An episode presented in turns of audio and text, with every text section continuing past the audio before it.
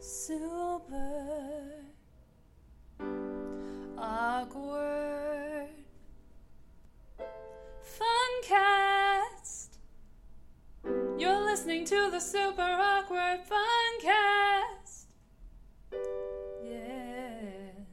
Hello, and this is part three of the staged reading of COVID 19 The Great Reset by Klaus Schwab from the World Economic Forum and Thierry or Thierry, whatever the hell his name is, Malloret, Mallory, whatever the fuck. Anyway, we're going to continue this shit until it's done. So let's get back to it. So where we left off was 1.5.1.2 Air pollution and pandemic risk. It's been known for years that air pollution, largely caused by emissions that also contribute to global warming, is a silent killer linked to various health conditions ranging from diabetes and cancer to cardiovascular and respiratory diseases. According to the WHO, 90% of the world's population breathes air that fails to meet its safety guidelines, causing the premature death of 7 million people each year, and prompting the organization to qualify air pollution as a public health emergency. We now know that air pollution worsens the impact of any particular coronavirus, not only the, the current SARS CoV 2, on our health.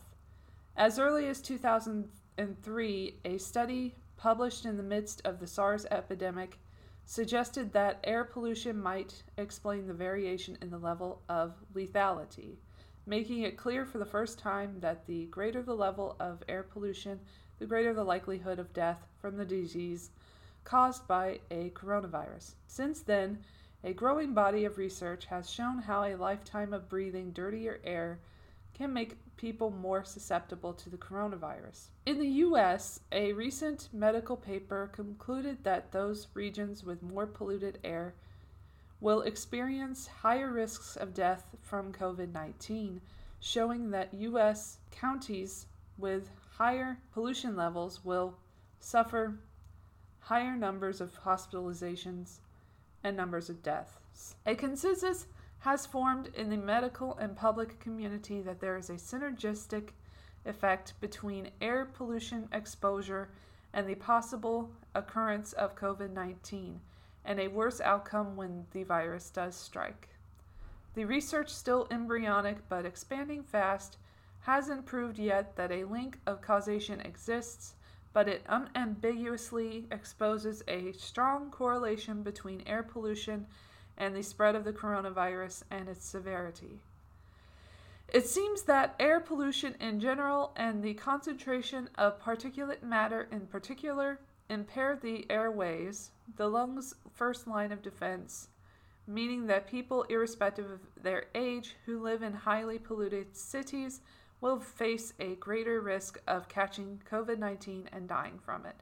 This may explain why people in Lombardy, one of Europe's most polluted regions, who had contracted the virus were shown to be twice as likely to die from COVID 19 than people almost anywhere else in Italy. 1.5.1.3 Lockdown and carbon emissions. It is too early to define the amount by which global carbon dioxide emissions will fall in 2020, but the International Energy Agency, IEA, estimates in its Global Energy Review 2020 that they will fall by 8%.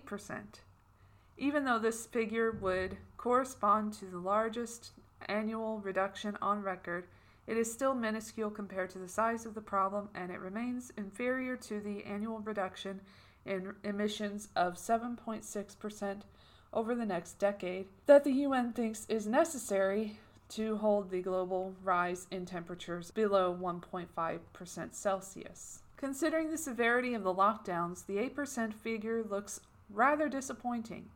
It seems to suggest that small individual actions, consuming much less, not using our cars, and not flying, are of little significance when compared to the size of emissions generated by electricity, agriculture, and industry, the t- big ticket emitters that continued to operate during the lockdowns, with the partial exception of some industries. What it also reveals is that the biggest offenders in terms of carbon emissions aren't always those often perceived as the obvious culprits. A recent sustainability report shows that the total carbon emissions generated by the electricity production required to power our electronic devices and transmit their data are roughly equivalent to that of the global airline industry. The conclusion? Even unprecedented and draconian lockdowns with a third of the world population confined to their homes for more than a month came nowhere near to being a viable decarbonization strategy because even so, the world economy kept emitting large amounts of carbon dioxide. What then might such a strategy look like?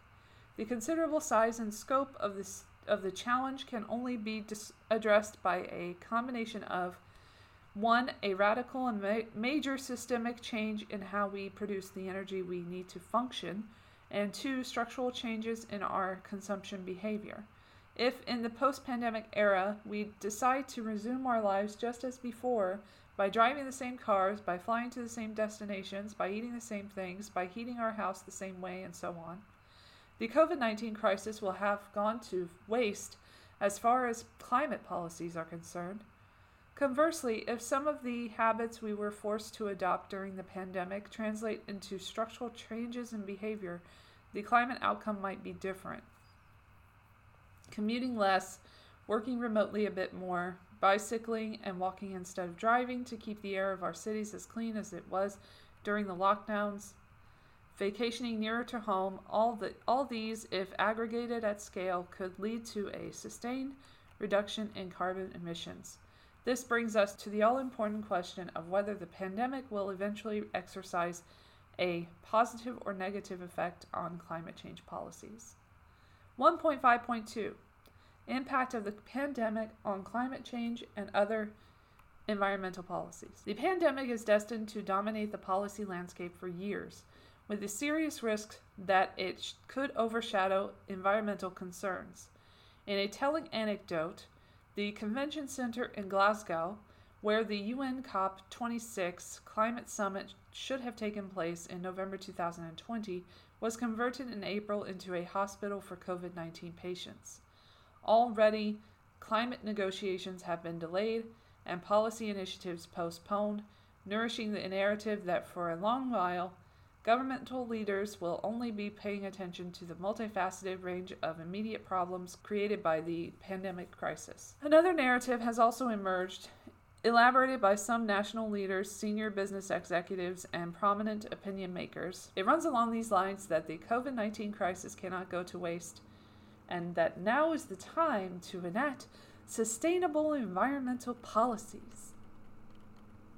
In reality, what happens with the fight against climate change in the post pandemic era could go in two opposite directions. The first corresponds to the narrative above. The economic consequences of the pandemic are so painful, difficult to address, and complex to implement that most governments around the world may decide to temporarily put aside concerns about global warming to focus on the economic recovery. If such is the case, policy decisions will support and stimulate fossil fuel heavy and carbon emitting industries by subsidizing them. They will also roll back stringent environmental standards seen as a stumbling block on the road to rapid economic recovery and will encourage companies and consumers to produce and consume as much stuff as possible. The second is spurred by a different narrative in which businesses and governments are emboldened by a new social conscience among large segments of the general population that life can be different and is pushed by activists. The moment must be seized to take advantage of this unique window of opportunity to redesign a more sustainable economy for the greater good of our societies. Let's examine both divergent possible outcomes in more detail. Needless to say, they are country and region EU dependent. No two countries will adopt the same policies nor move at the same speed, but ultimately they should all embrace the direction of the less carbon intensive trend. Three key reasons could explain why this is not a given and why the focus on the environment could fade when the pandemic starts retreating. One, governments could decide that it is in the best collective interest to pursue growth at any cost in order to cushion the impact on unemployment. Two, companies will be under such pressure to increase revenues that sustainability in general and climate considerations in particular will become secondary. Three, low oil prices, if sustained, which is likely, could encourage both consumers and businesses to rely even more on carbon intensive energy. These three reasons are cogent enough to make them compelling, but there are others that might just succeed in pushing the trend in the other direction. Four, in particular, could succeed in making the world cleaner and more sustainable. One, enlightened leadership. Some leaders and decision makers who were already at the forefront of the fight against climate change may want to take advantage of the shock inflicted by the pandemic to implement long lasting and wider environmental changes. They will, in effect, make good use of the pandemic by not letting the crisis go to waste. Yep. The exhortation of different leaders, ranging from HRH, the Prince of Wales, to Andrew Cuomo, to build it back better, goes in that direction. So does a dual declaration made by the IEA with Dan Jorgensen Minister for Climate, Energy and Utilities of Denmark, suggesting that clean energy transitions could help kickstart economies. Around the world, leaders are getting ready now, drawing up massive economic stimulus packages. Some of these plans will provide short term boosts, others will shape infrastructure for decades to come. We believe that by making clean energy an integral part of their plans, Governments can deliver jobs and economic growth while also ensuring that their energy systems are modernized, more resilient, and less polluting. Governments led by enlightened leaders will make their stimulus packages conditional upon green commitments. They will, for example, provide more generous financial conditions for companies with low carbon business models. Two, risk awareness. The pandemic played the role of a great risk awakening, making us much more aware of the risks we collectively face and reminding us that our world is tightly interconnected. COVID 19 made it clear that we ignore science and expertise at our peril and that the consequences of our collective actions can be considerable.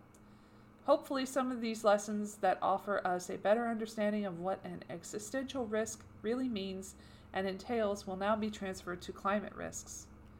As Nicholas Stern, chair of the Grantham Research Institute on Climate Change and the Environment, stated, What we have seen from all of this is that we can make changes. We have to recognize there will be other pandemics and be better prepared. We must also recognize that climate change is a deeper and bigger threat that doesn't go away and it's just as urgent. Having worried for months about the pandemic and its effect on our lungs, we'll become obsessed about clean air.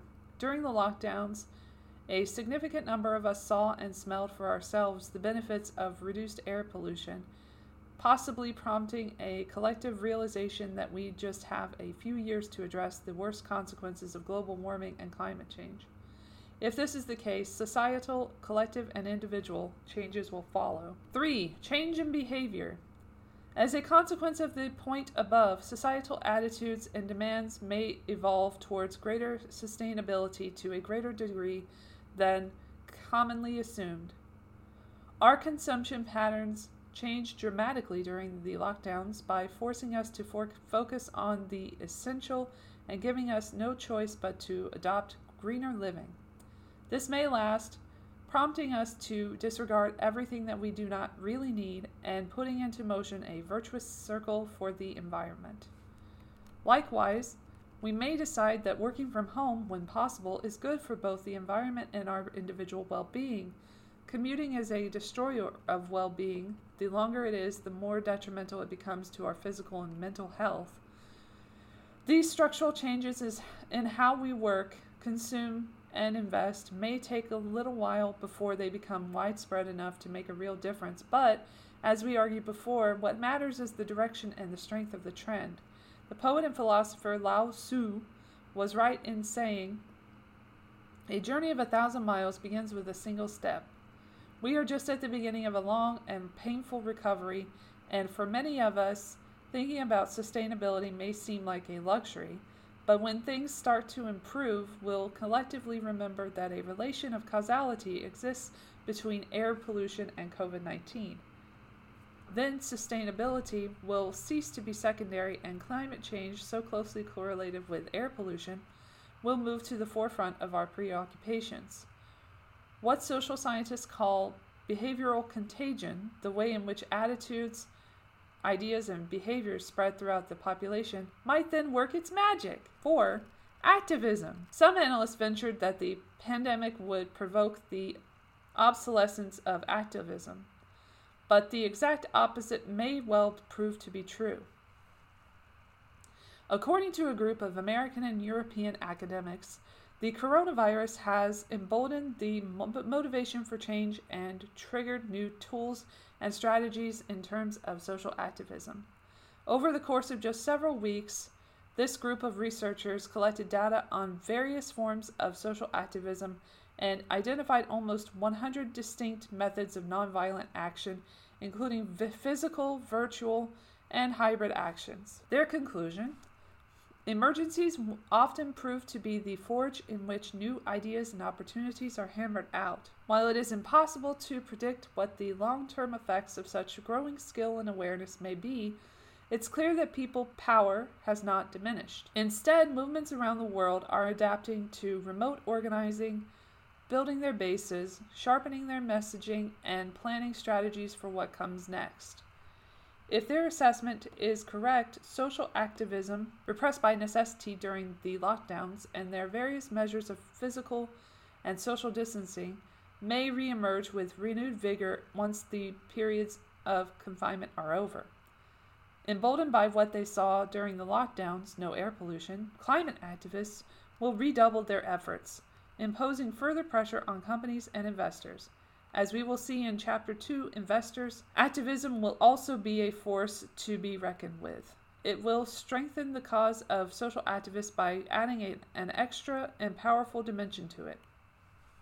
Let's imagine the following situation to illustrate the point. A group of green activists could demonstrate in front of a coal fired power plant to demand greater enforcement of pollution regulations, while a group of investors does the same in the boardroom by depriving the plant access to capital. Across the four reasons, scattered factual evidence gives us hope that the green trend will eventually prevail. It comes from different domains but converges toward towards the conclusion that the future could be greener than we commonly assume. To corroborate this conviction, four observations intersect with the four reasons provided. 1. In June 2020, BP, one of the world's oil and gas supermajors, slashed the value of its assets by $17.5 billion, having come to the conclusion that the pandemic will accelerate a global shift towards cleaner forms of energy. Other energy companies are about to make a similar move. In the same spirit, Major global companies like Microsoft have committed to becoming carbon negative by 2030, which I don't think is possible, but okay. Two, the European Green Deal, launched by the European Commission, is a massive endeavor and the most tangible manifestation yet of public authorities deciding not to let the COVID 19 crisis go to waste. The plan commits 1 trillion pounds for lowering emissions, and investing in the circular economy with the aim of making the EU the first carbon neutral continent by 2050 in terms of net emissions and decoupling economic growth from resource use. Three, various international surveys show that a large majority of citizens around the world want the economic recovery from the corona crisis to prioritize climate change. In the countries that compose the G20, a sizable majority of 65% of citizens supported green recovery. 4. Some cities like Seoul are furthering their commitment to climate and environment policies by implementing their own Green New Deal, framed as one way to mitigate the pandemic fallout. The direction of the trend is clear, but ultimately, systemic change will come from policymakers and business leaders willing to take advantage of COVID stimulus packages to kickstart the nature positive economy. This will not only be about public investments. The key to crowding private capital into new sources of nature positive economic value will be to shift key policy levers and public finance incentives as part of a wider economic reset. There is a strong case for acting more forcefully on spatial planning and land use regulations, public finance and subsidy reform, innovation policies that help to drive expansion and deployment in addition to R&D, blended finance and better measurement of natural capital as a key economic asset. Many governments are starting to act, but much more is needed to tip the system towards a nature positive new norm and make a majority of people all over the world realize this is not only an imperious necessity, but also a considerable opportunity. A policy paper prepared by SYSTEMIQ in collaboration with the World Economic Forum estimates that building the nature positive economy could represent more than $10 trillion per year by 2030 in terms of new economic opportunities as well as avoided economic costs. In the short term, deploying around $250 billion of stimulus funding could generate up to 37 million nature positive jobs in a highly cost effective manner. Resetting the environment should not be seen as a cost, but rather as an investment that will generate economic activity and employment opportunities. Hopefully, the threat from COVID 19 won't last. One day it will be behind us. By contrast, the threat from climate change and its associated extreme weather events will be with us for the foreseeable future and beyond. The climate risk is unfolding more l- slowly than the pandemic did, but it will have even more severe consequences. To a great extent, its severity will depend on the policy response to the pandemic. Every measure destined to revive economic activity will have an immediate effect on how we live, but will also have an impact on carbon emissions that will in turn have an environmental impact across the globe and measured across generations. As we've argued in this book, these choices are ours to make. 1.6 Technological Reset. When it was published in 2016, the Fourth Industrial Revolution made the case that technology and digitization will revolutionize everything, making the overused and often ill used adage, this time is different, apt. Simply put, major technological innovations are on the brink of fueling momentous change throughout the world. In the four short years since, technological progress has moved impressively fast. AI is now all around us, from drones and voice recognition to virtual assistants and translation software. Our mobile devices have become a permanent and integral part of our own personal and professional lives, helping us on so many different fronts, anticipating our needs, listening to us, and locating us, even when not asked to do so.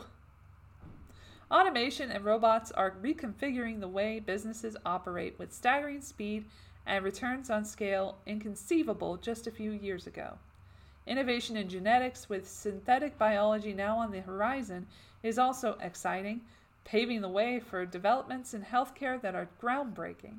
Biotechnology still falls short of stopping, let alone preventing, a disease outbreak. But recent innovations have allowed the identification and sequencing of the coronavirus genome much faster than in the past, as well as the elaboration of more effective diagnostics. In addition, the most recent biotechnology techniques using RNA and DNA platforms make it possible to develop vaccines faster than ever. They might also help with the development of new bioengineered treatments. To sum up, the speed and breadth of the fourth industrial revolution have been and continue to be remarkable. This chapter argues that the pandemic will accelerate innovation even more, catalyzing technological changes already underway, comparable to the exacerbation effect it has had on other underlying global and domestic issues, and turbocharging any digital business or the digital dimension of any business. It will also accentuate one of the greatest societal and individual challenges posed by tech privacy. We will see how contact tracing has an unequaled capacity and a quasi essential place in the armory needed to combat COVID 19, while at the same time being positioned to become an enabler of mass surveillance. 1.6.1 Accelerating the Digital Transformation. With the pandemic, the digital transformation that so many analysts have been referring to for years, without being exactly sure what it meant, has found its catalyst. One major effect of confinement will be the expansion and progression of the digital world in a decisive and often permanent manner. This is noticeable not only in its most mundane and anecdotal aspects, more online conversations, more streaming to entertain, more digital content in general, but also in terms of forcing more profound changes in how companies operate, something that is explored in more depth in the next chapter. In April 2020, several tech leaders observed how quickly and radically the necessities created by the health crisis had pre- precipitated the adoption of a wide range of technologies. In the space of just one month, it appeared that many companies, in terms of tech take up, fast forwarded by several years. For the digitally savvy, this meant good things, while for the others, a very poor outlook, sometimes catastrophically so. Satya Nadella, CEO of Microsoft, observed that social and physical distancing requirements created a remote everything, bringing forward the adoption of a wide range of technologies by two years, while Sundar Pichai, Google CEO, marveled at the impressive leap in digital activity, forecasting a significant and lasting effect on sectors as different as online work, education, shopping, medicine, and entertainment. 1.6.1.1 The consumer. During the lockdowns, many consumers, pre- previously reluctant to rely too heavily on digital applications and services, were forced to change their habits almost overnight watching movies online instead of going to the cinema, having meals delivered instead of going out to restaurants, talking to friends remotely instead of meeting them in the flesh, talking to colleagues on a screen instead of chit chatting at the cof- coffee machine, exercising online instead of going to the gym, and so on. Thus, almost instantly, most things became e things e learning, e commerce, e gaming, e books, e attendance. Some of the old habits will certainly return. The joy and pleasure of personal contacts can't be matched. We are social animals after all. But many of the tech behaviors that we were forced to adopt during confinement will, th- through familiarity, become more natural.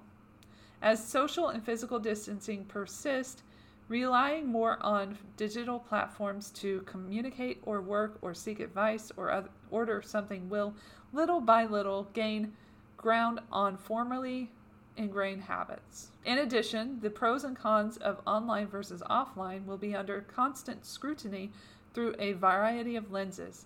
If health considerations become paramount, we may decide, for example, that a cycling class in front of a screen at home doesn't match the conviviality and fun of doing it with a group in a live class, but is in fact safer and cheaper the same reasoning applies to many different domains like flying to a meeting.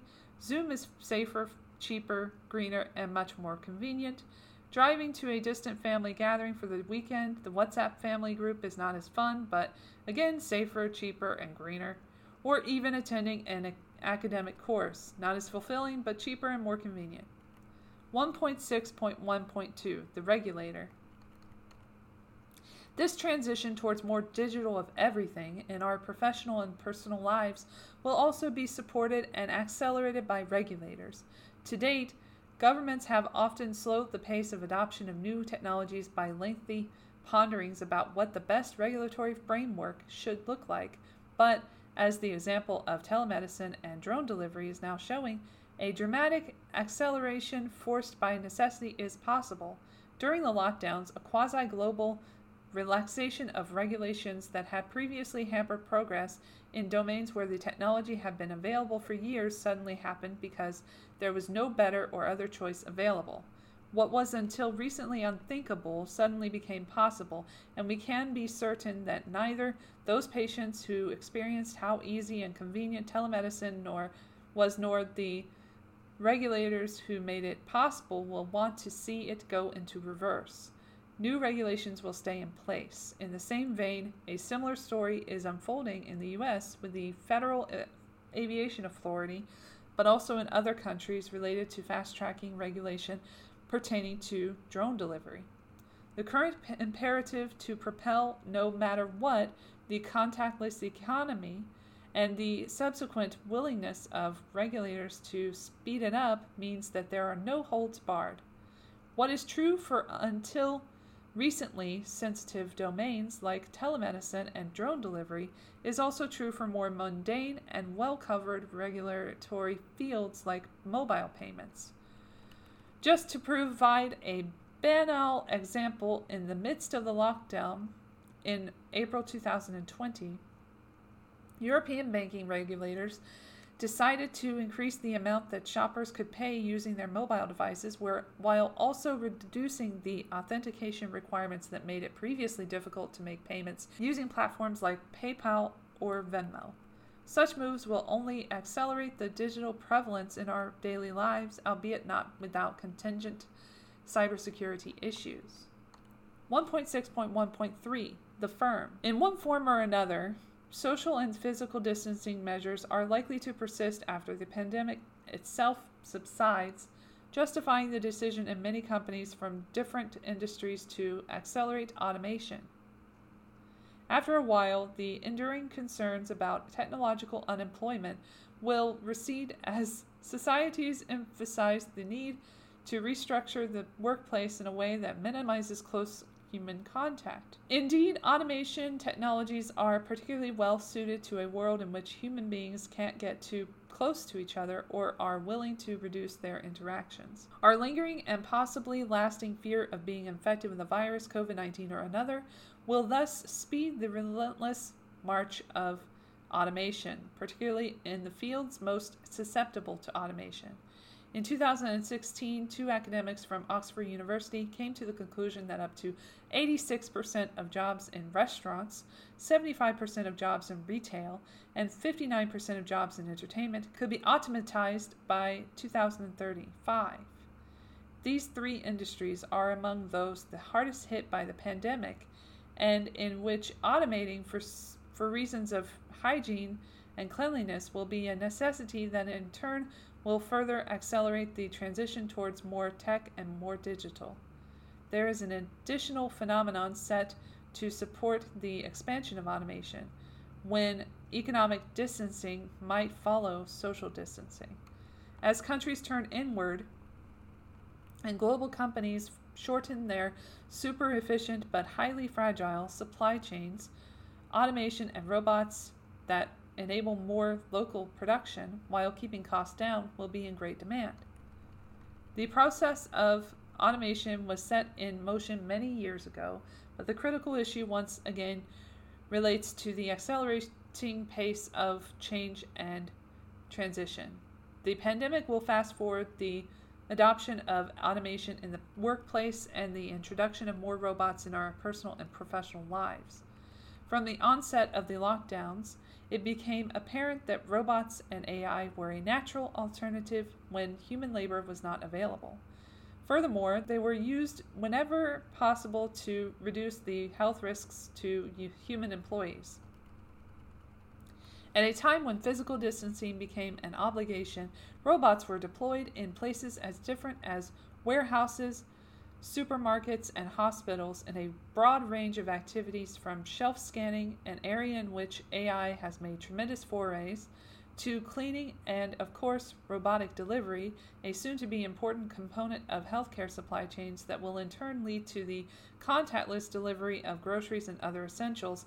As for many other technologies that were on the distant horizon in terms of adoption, like telemedicine, businesses, consumers, and public authorities are now rushing to turbocharge the speed of adoption. In cities as varied as Hangzhou, Washington, D.C., and Tel Aviv, efforts are underway to move from pilot programs to large scale operations capable of putting an army of delivery robots on the road and in the air. Chinese e commerce giants like Alibaba and JD.com are confident that in the coming 12 to 18 months, autonomous delivery could become widespread in China much earlier than anticipated prior to the pandemic. Maximum attention is often focused on industrial robots as they are the most visible face of automation. But radical acceleration is also coming in workplace automation via software and machine learning. So called robotic process automation RPA makes businesses more efficient by installing computer software that rivals and replaces the actions of a human worker. This can take multiple forms, ranging from Microsoft's finance group consolidating and simplifying disparate reports, tools, and content into an automated, role based, personalized portal to an oil company installing software that sends pictures of a pipeline to an AI engine to compare the pictures with an existing database and alert the relevant employees to potential problems. In all cases, RPA helps to reduce the time spent compiling and validating data and therefore cuts costs at the expense of a likely increase in unemployment, as mentioned in the economic reset section. During the peak of the pandemic, RPA won its spurs by proving its efficiency at handling surges in volume. Thus, ratified in the post pandemic era, the process will be rolled out and fast tracked. Two examples prove this point.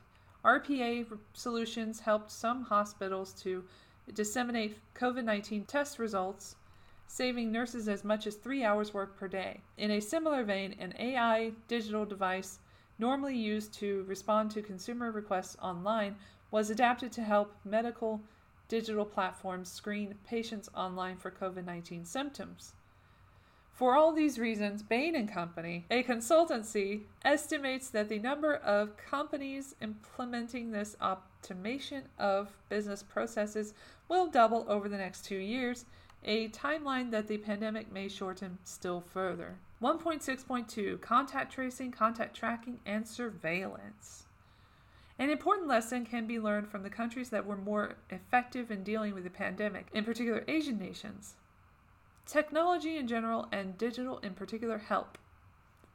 Successful contact tracing proved to be a key component of a successful strategy against COVID 19.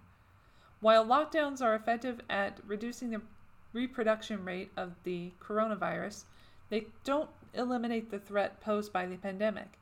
In addition, they come at injuriously high economic and societal cost. It will be very hard to fight COVID 19 without an effective treatment or a vaccine, and until then, the most effective way to curtail or stop transmission of the virus is by widespread testing, followed by the isolation of cases, contact tracing, and the quarantine of contacts exposed to the people infected. As we will see below, in this process, technology can be a formidable shortcut, allowing public health officials to eh, identify infected people very rapidly, thus containing an outbreak before it starts to spread. Contact tracing and tracking are therefore essential components of our public health response to COVID 19. Both terms are often used interchangeably, yet they have slightly different meanings. A tracking app gains insights in real time by, for example, determining a person's current location through geodata via GPS coordinates, or radio cell location. By contrast, tracing consists in gaining insights in retrospect, like identifying physical contacts between people using Bluetooth. Neither offer a miracle solution that can stop in its entirety the spread of the pandemic, but they make it possible to almost immediately sound the alarm permitting early intervention, thus limiting or containing the outbreak, particularly when it occurs in super spreading environments like a community or family gathering. For reasons of convenience and ease of reading, we'll merge the two and we'll use them interchangeably, as articles in the press often do. The most effective form of tracking or tracing is obviously the one powered by technology. It not only allows backtracking of all the contacts with whom the user of a mobile phone has been in touch, but also tracking the user's real time movements, which in turn affords the possibility to better enforce a lockdown and to warn other mobile users in the proximity of the carrier that they have been exposed to someone infected. It comes as no surprise that digital tracing has become one of the most sensitive issues in terms of public health, raising acute concerns about privacy around the world. In the early phases of the pandemic, many countries, mostly in East Asia but also others like Israel, decided to implement digital tracing under different forms. They shifted from the retroactive tracing of chains of past contagion to the real time tracking of movements in order to confine a person infected by COVID 19 and to enforce subsequent quarantines or partial lockdowns. From the outset, China, Hong Kong, SAR, and South Korea implemented coercive and intrusive measures of digital tracing. They took the decision to track individuals without their consent through their mobile and credit card data and even employed video surveillance in South Korea. In addition, some economies required the mandatory wearing of electronic bracelets for travel arrivals and people in quarantine in Hong Kong SAR to alert those individuals susceptible of being infected. Others opted for middle ground solutions where individuals placed in quarantine are equipped with a mobile number to con- to monitor their location and be publicly identified should they breach the rules. The digital tracing solution most lauded and talked about was the Trace Together app run by Singapore's Ministry of Health. It seems to offer the ideal balance between efficiency and privacy concerns by keeping user data on the phone rather than on a server and by assigning the login anonymously. The contact detection only works with the latest versions of Bluetooth, an obvious limitation in many less digitally advanced countries where a large percentage of mobiles do not have sufficient Bluetooth capability for effective detection. Bluetooth identifies the user's physical contacts with another user of the application accurately to within about 2 meters, and if a risk of COVID 19 transmission is incurred, the app will warn the contact at which point the transmission of stored data to the Ministry of Health becomes mandatory, but the contact's anonymity is maintained. Trace Together is therefore non intrusive in terms of privacy, and its code, available in open source, makes it usable by any country anywhere in the world. Yet, privacy advocates object that there are still risks. If the entire population of a country downloaded the application, and if there were a sharp increase in COVID 19 infections, then the app could end up identifying most citizens. Cyber intrusions, issues of trust in the operator of the system, and the timing of data retention pose additional privacy concerns. Other options exist. These are mainly related to the availability of open and verifiable source codes and to guarantees pertaining to data supervision and the length of conservation. Common standards and norms could be adopted, particularly in the EU, where many citizens fear that the pandemic will force a trade off between privacy and health. But as Margrethe Vestager, the EU Commissioner for Competition, observed, I think that is a false dilemma because you can do so many things with technology that are not invasive of your privacy. I think that very often when people say it's only doable in one way, it's because they want the data for their own purposes. We have made a set of guidelines, and with member states, we have translated that into a toolbox so that you can do a voluntary app with decentralized storage with Bluetooth technology. You can use technology to track the virus, but you can still give people the freedom of choice, and in doing that, people trust that the technology is for virus tracking and not for any other purposes. I think it is essential that we show that we really mean it when we say that you should be able to trust technology when you use it, that this is not a start of a new era of surveillance. This is for virus tracking, and this can help us open our societies. Again, we want to emphasize that this is a fast moving and highly volatile situation. The announcement made in April by Apple and Google that they are collaborating to develop an app that health officials could use to reverse engineer the movements and connections of a person infected by the virus points to a possible way out for societies most concerned about data privacy and that fear digital surveillance above anything else. The person who carries the mobile would have to voluntarily download the app and would have to agree to share the data. And the two companies made it clear that their technology would not be provided to public health agencies that do not abide by the privacy guidelines. But voluntary contact tracing apps have a problem. They do preserve the privacy of their users, but are only effective when the level of participation is sufficiently high. A collective action problem that underlines once again the profoundly interconnected nature of modern life beneath the individualist facade of rights and contractual obligations. No voluntary contact tracing app will work if people are unwilling to provide their own personal data to the governmental agency that monitors the system.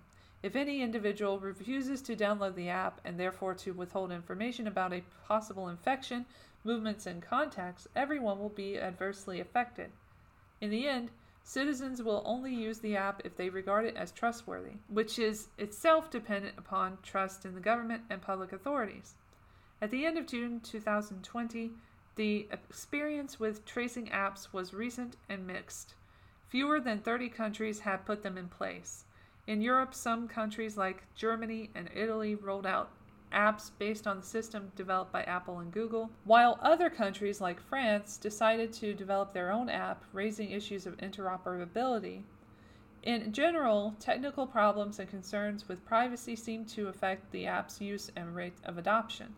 Just to offer some examples, the UK, following technical glitches and criticism from privacy activists, made a U turn and decided to replace its domestically developed contact tracing app with the model offered by Apple and Google. Norway suspended the use of its app due to privacy concerns, while in France, just three weeks after being launched, the Stop COVID app had simply failed to take off with a very low rate of adoption 1.9 million people, followed by frequent decisions to uninstall it. Today, about 5.2 billion smartphones exist in the world, each with the potential to help identify who is infected, where, and often by whom. This unprecedented opportunity may explain why different surveys conducted in the US and Europe during the lockdowns indicated that a growing number of citizens seem to favor smartphone tracking from public authorities within very specific boundaries, but as always, the devil is in the detail of the policy and its execution. Questions like whether the digital tracking should be mandatory or voluntary, whether the data should be collected on an anonymized or personal basis, and whether the information should be collected privately or publicly disclosed contain many different shades of black and white making it exceedingly difficult to agree upon a unified model of digital tracing in a collective fashion. All these questions, and the unease they can provoke, were exacerbated by the rise of corporations tracking employees' health that emerged in the early phases of national reopenings. They will continuously grow in relevance as the corona pandemic lingers on and fears about other possible pandemics surface. As the coronavirus crisis recedes and people start returning to the workplace, the corporate move will be towards greater surveillance. For better and for worse, companies will be watching and sometimes recording what their workforce does. The trend could take many different forms, from measuring body temperatures with thermal cameras to monitoring via an app how employees comply with social distancing. This is bound to raise profound regulatory and privacy issues, which many companies will reject by arguing that unless they increase digital surveillance, they won't be able to reopen and function without risking new infections and being, in some cases, liable. They will cite health and safety as justification for increased surveillance. The perennial concern expressed by legislators, academics, and trade unionists is that the surveillance tools are likely to remain in place after the crisis, and even when a vaccine is finally found, simply because employers don't have any incentive to remove a surveillance system once it's in, been installed, particularly if one of the indirect benefits of surveillance is to check on employees' productivity. This is what happened after the terrorist attacks of 11 September 2001. All around the world, new security measures like employing widespread cameras, requiring electronic ID cards, and logging employees or visitors in and out became the norm. At that time, these measures were deemed extreme, but today they are used everywhere and considered normal. An increasing norm- number of analysts, policymakers, and security specialists fear the same will now happen with the tech solutions put into place to contain the pandemic. They foresee a dystopian world ahead of us. 1.6.3 The risk of dystopia. Now that information and communication technologies permeate almost every aspect of our lives and forms of social participation, any digital experience that we have can be turned into a product destined to monitor and anticipate our behavior. The risk of possible dystopia stems from this observation. Over the past few years, it has nourished countless works of arts, ranging from novels like The Handmaid's Tale to the TV series Black Mirror. In academia, it finds its expression in the research undertaken by scholars like Shoshana Zuboff. Her book, Surveillance Capitalism, warns about consumers being reinvented as data sources with surveillance capitalism, transforming our economy, politics, society, and our own lives by producing deeply anti democratic asymmetries of knowledge and the power that accrues to knowledge. Over the coming months and years, the trade off between public health benefits and loss of privacy will be carefully weighed, becoming the topic of many animated conversations and heated debates. Most people, fearful of the danger posed by COVID 19, will ask Isn't it foolish not to leverage the power of technology to come to our rescue when we are victims of an outbreak and facing a life or death kind of situation? They will then be willing to give up a lot of privacy and will agree that in such circumstances, public power can rightfully override individual rights. Then, when the crisis is over, some may realize that their country has suddenly been transformed into a place where they no longer wish to live. This thought process is nothing new. Over the last few years, both governments and firms have been using increasingly sophisticated technologies to monitor and sometimes manipulate citizens and employees. If we are not vigilant, warn the privacy advocates, the pandemic will mark an important watershed in the history of surveillance. The argument put forward by those who, above all, fear the grip of technology on personal freedom is plain and simple. In the name of public health, some elements of personal privacy will be abandoned for the benefit of containing an epidemic, just as the terrorist attacks of 9 11 triggered greater and permanent security in the name of protecting public safety. Then, without realizing it, we will fall victims of new surveillance powers that will never recede and that could be repurposed as a political means for more sinister ends. As the last few pages have exposed beyond a reasonable doubt, the pandemic could open an era of active health surveillance made possible by location detecting smartphones, facial recognition cameras, and other technologies that identify sources of infection and track the spread of a disease in quasi real time. Despite all the precautions certain countries take to control the power of tech and limit surveillance, others are not so concerned. Some thinkers worry about how some of the quick choices we make today will influence our societies for years to come. The historian Yuval Noah Harari is one of them. In a recent article, he argues that we'll have a fundamental choice to make between totalitarian surveillance and citizen empowerment. It's worth exposing his argument in detail. Surveillance technology is developing at breakneck speed, and what seemed science fiction 10 years ago is today's old news. As a thought experiment, consider a hypothetical government that demands that every citizen wears a biometric bracelet that monitors body temperature and heart rate 24 hours a day. The resulting data is hoarded and analyzed by government algorithms. The algorithms will know that you are sick even before you know it, and they will also know where you have been and who you have met. The chains of infection could be drastically shortened and even cut altogether. Such a system could arguably stop the epidemic in its tracks within days. Sounds wonderful, right? The downside is, of course, that this would give legitimacy to a terrifying new surveillance system. If you know, for example, that I clicked on a Fox News link rather than a CNN link that can teach you something about my political views and perhaps even my personality. But if you can monitor what happens to my body temperature, blood pressure, and heart rate as I watch the video clip, you can learn what makes me laugh, and what makes me cry, and what makes me really, really angry. It is crucial to remember that anger, joy, boredom, and love are biological phenomena just like fever and a cough. The same technology that identifies coughs could also identify laughs. If corporations and governments start harvesting our biometric data en masse, they can get to know us far better than we know ourselves, and they can then not just predict our feelings, but also manipulate our feelings and sell us anything they want, be it a product or a politician.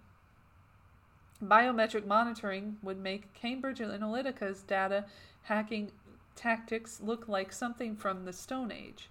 Imagine North Korea in 2030 when every citizen has to wear a biometric bracelet 24 hours a day. If you listen to a speech by the great leader and the bracelet picks up the telltale signs of anger, you are done for. We will have been warned! Some social commentators like Evgeny Morozov go even further convinced that the pandemic heralds a dark future of techno totalitarian state surveillance. His argument, pre- premised upon this concept of technological solutionism, put forward in a book written in 2012, posits that the tech solutions offered to contain the pandemic will necessarily take the surveillance state to the next level. He sees evidence of this in two distinct strands of solutionism in government responses to the pandemic that he has identified. On the one hand, there are progressive solutionists who believe that the appropriate exposure through an app to the right information about infection could make people behave in the public interest. On the other hand, there are punitive solutionists determined to use the vast digital surveillance infrastructure to curb our daily activities and punish any transgressions. What Morozov perceives as the greatest and ultimate danger to our political systems and liberties is that the successful example of tech in monitoring and containing the pandemic will then entrench the solutionist toolkit as the default option for addressing all other existential problems from inequality to climate change. After all, it is much easier to deploy solutionist tech to influence individual behavior than it is to ask difficult political questions about the root causes of these crises. Spinoza, the 17th century philosopher who resisted oppressive authority all his life, famously said, Fear cannot be without hope, nor hope without fear. This is a good guiding principle to conclude this chapter, along with the thought that nothing is inevitable and that we must be symmetrically aware of both good and bad outcomes. Dystopian scenarios are not a fatality, it is true that in the post pandemic era, personal health and well being will become a much greater priority for society, which is why the genie of tech surveillance will not be put back into the bottle. But it is for those who govern and each of us personally to control and harness the benefits of technology without sacrificing our individual and collective values and freedoms. 2. Micro reset industry and business. At the micro level, that of industries and companies, the Great Reset will entail a long and complex series of changes and adaptation. When confronted with it, some industry leaders and senior executives may be tempted to equate reset with restart, hoping to go back to the old normal and restore what worked in the past traditions, tested procedures, and familiar ways of doing things. In short, a return to business as usual. This won't happen because it can't happen. For the most part, business as usual died from, or at the very least was infected by, COVID 19. Some industries have been dis- devastated by the economic hibernation triggered by the lockdowns, and social distancing measures. Others will have a hard time recovering lost revenues before navigating an ever narrower path to profitability caused by the economic recession engulfing the world. However, for the majority of businesses stepping into the post coronavirus future, the key issue will be to find the opposite balance between what functioned before and what is needed now to prosper in the new normal. For these companies, the pandemic is a unique opportunity to rethink their organization and enact positive, sustainable, and lasting change. What will define the new normal of a post coronavirus business landscape? How will companies be able to find the best possible equilibrium between past success and the fundamentals now needed to succeed in the post pandemic era? The response is obviously dependent upon and specific to each industry and the severity with which it was hit by the pandemic. In the post COVID 19 era, Apart from those few sectors in which companies will benefit on average from strong tailwinds, most to- notably tech, health, and wellness, the journey will be challenging and sometimes treacherous. For some, like entertainment, travel, or hospitality, a return to a pre pandemic environment is unimaginable in the foreseeable future, and maybe never in some cases. For others, namely manufacturing or food, it is more about finding ways to adjust to the shock and capitalize on some new trends, like digital, to thrive in the post pandemic era. Size also makes a difference.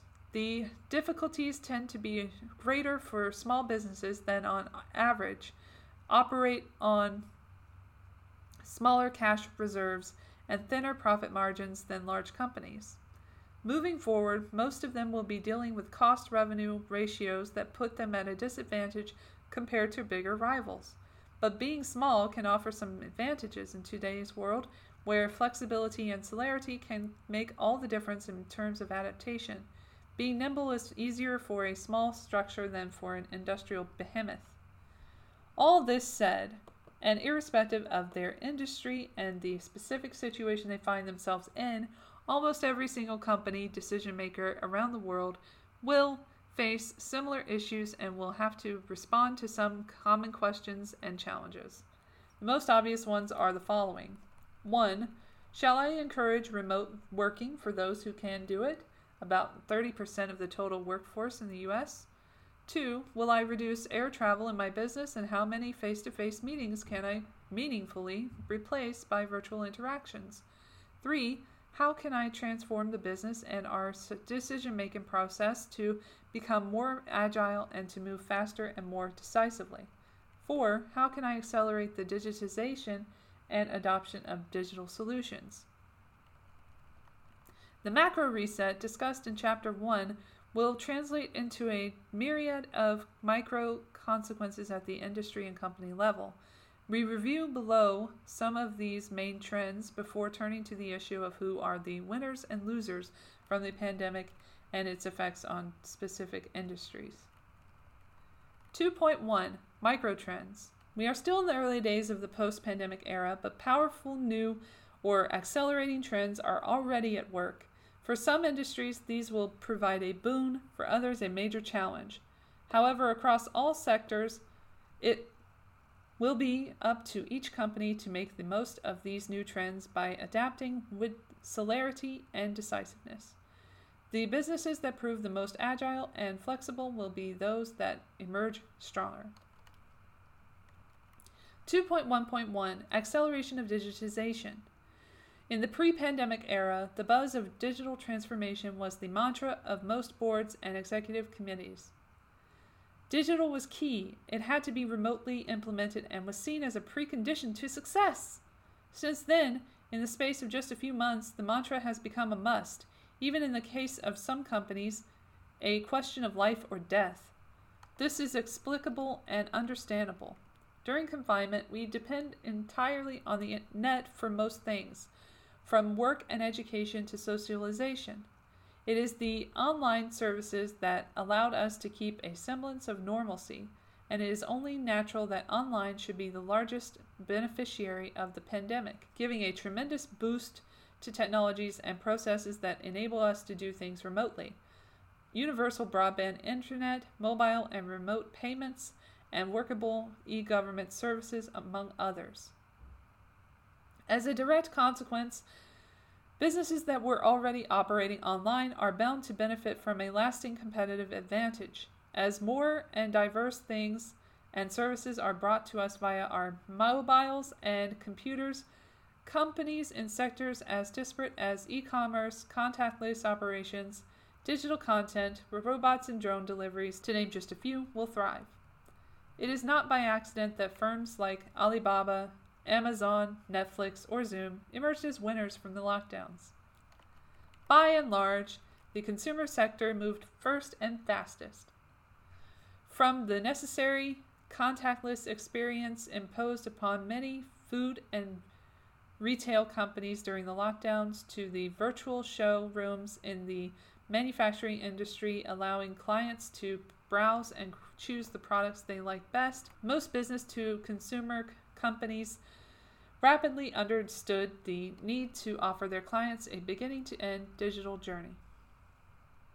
As some lockdowns came to an end and certain economies crept back to life, similar opportunities emerged in business to business applications, particularly in manufacturing, where physical distancing rules had to be put into place at short notice, often in challenging environments, e.g., on assembly lines. As a direct result, the IoT made impressive inroads. Some companies that have been slow in the recent pre lockdown past to adopt IoT are now embracing it en masse with the specific objective of doing as many things as possible remotely. Equipment maintenance, management, inventory, supplier relations, or safety strategies all of these different activities can now be performed to a large extent via a computer.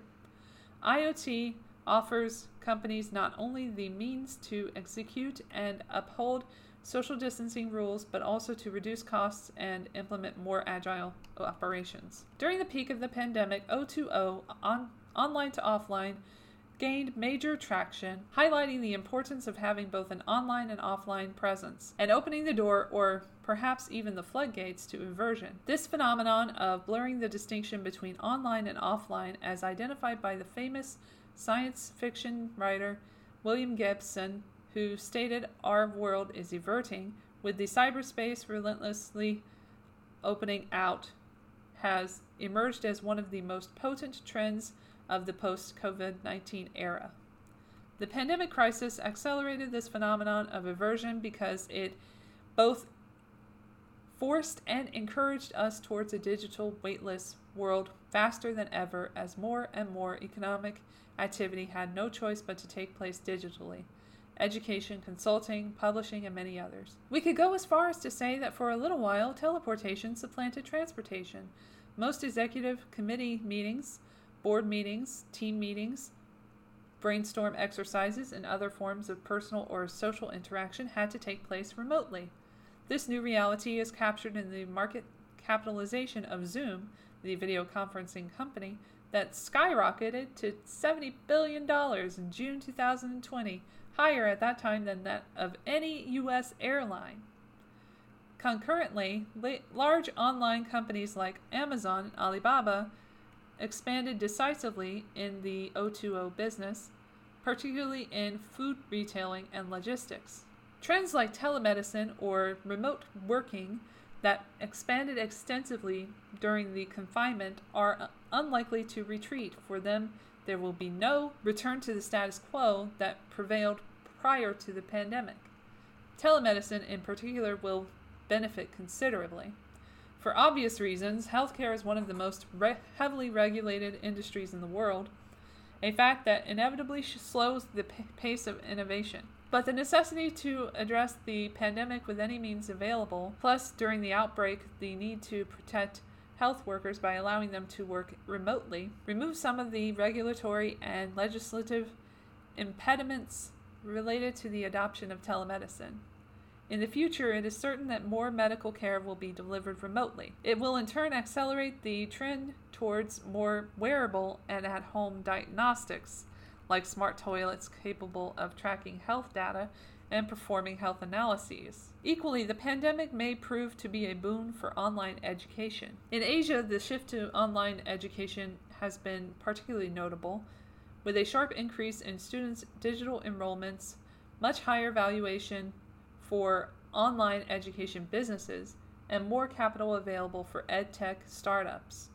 The flip side of this particular coin will be an increase in pressure on institutions offering more traditional methods of education to validate their worth and justify their fees, as we expand upon a little later. The speed of expansion has been nothing short of breathtaking. In Britain, less than 1% of initial medical consultations took place via video link in 2019. Under lockdown, 100% are occurring remotely in another example, a leading U.S. retailer in 2019 wanted to launch a curbside delivery business. Its plan envisaged taking 18 months. During the lockdown, it went live in less than a week, allowing it to serve its customers while maintaining the livelihoods of its workforce. Online banking interactions have risen to 90% during the crisis from 10%, with no drop off in quality and an increase in compliance while providing a customer experience that isn't just about online banking. Similar examples abound. The social mitigation response to the pandemic and the physical distancing measures imposed during the confinement will also result in e commerce emerging as an ever more powerful industry trend. Consumers need products, and if they can't shop, they will inevitably resort to purchasing them online. As the habit kicks in, people who had never shopped online before will become comfortable with doing so.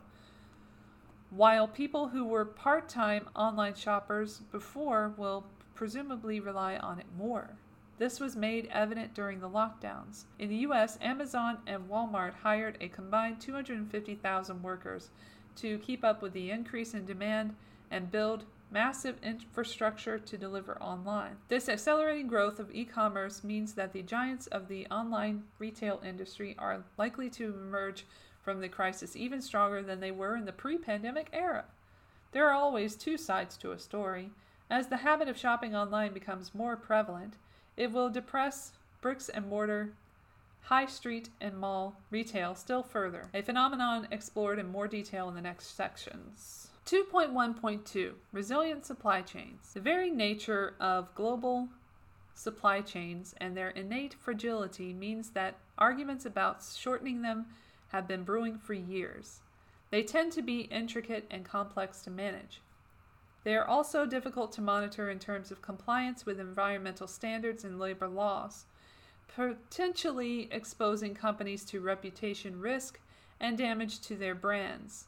In light of this troubled past, the pandemic has placed the last nail in the coffin of the principle that companies should optimize supply chains based on individual component costs and depending on a single supply source for critical materials, summed up as favoring efficiency over resilience. In the post pandemic era, it is end to end value optimization an idea that includes both resilience and efficiency alongside cost that will prevail. It is epitomized in the formula that just in case will eventually replace just in time. The shocks to global supply chains analyzed in the macro section will affect global businesses and smaller companies alike. But what does just in case mean in practice? The model of globalization, developed at the end of the last century, conceived and constructed by global manufacturing companies that were on the prowl for cheap labor, products, and components, has found its limits. It fragmented international production into ever more intricate bits and pieces and resulted in a system run on a just in time basis that has proven to be extremely lean and efficient but also exceedingly complex and as such very vulnerable. Complexity brings fragility and often results in instability. Simplification is therefore the antidote, which should in turn generate more resilience. This means that the global value chains that represent roughly three quarters of all global trade will inevitably decline. This decline will be compounded by the new reality that companies dependent upon complex just in time supply chains can no longer take it for granted that tariff commitments enshrined by the World Trade Organization will protect them from a sudden surge in protectionism somewhere. As a result, they will be forced to prepare accordingly by reducing or localizing their supply chain and elaborating alternative production or procurement plans to guard against a prolonged disruption. Every business whose profitability is contingent upon the principle of just in time global supply chain will have to rethink how it operates and probably sacrifice the idea of maximizing efficiency and profits for the sake of supply security and resilience. Resilience will therefore become the primary consideration for any business serious about hedging against disruption, be it disruption to a particular supplier, to a possible change in trade policy, or to a particular country or region. In practice, this will force companies to diversify their supplier base even at the cost of holding inventories and building in redundancy. It will also compel these companies to ensure that the same is true within their own supply chain. They will assess resilience along their entire supply chain, all the way down to their ultimate supplier, and possibly even the suppliers of their suppliers. The cost of production will inevitably rise, but this will be the price to pay for building resilience. At first glance, the industries that will be the most affected because they will be the first to shift production patterns are automotive, electronics, and industrial machinery. 2.1.3 Governments and Business. For all the reasons expanded upon in the first chapter, COVID 19 has rewritten many of the rules of the game between the public and private sectors.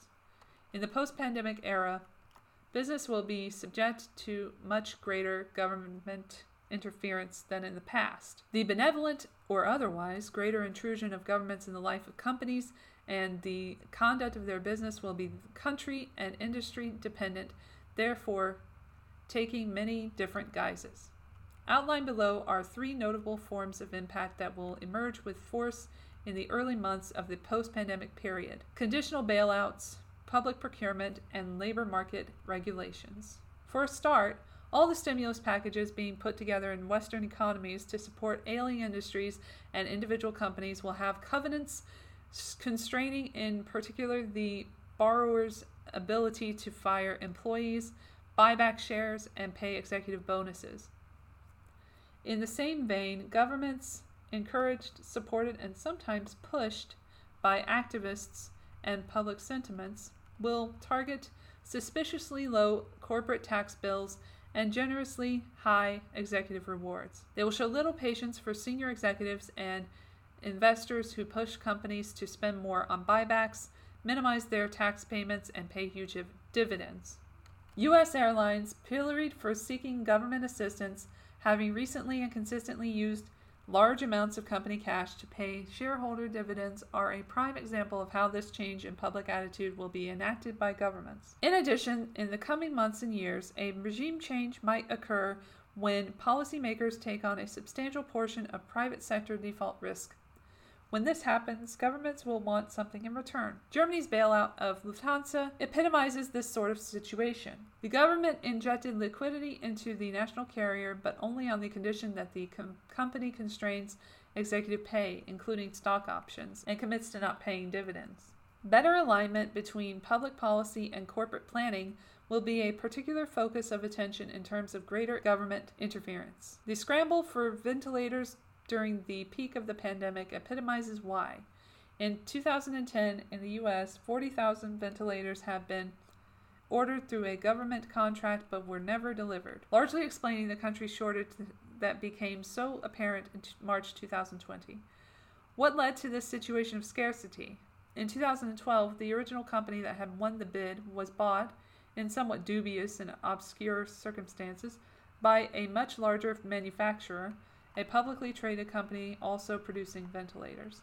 It later emerged that the purchasing company wanted to prevent the original bidder from building a cheaper ventilator that would have undermined the profitability of its own business. This company dragged its feet before eventually canceling the contract and ultimately being acquired by a rival.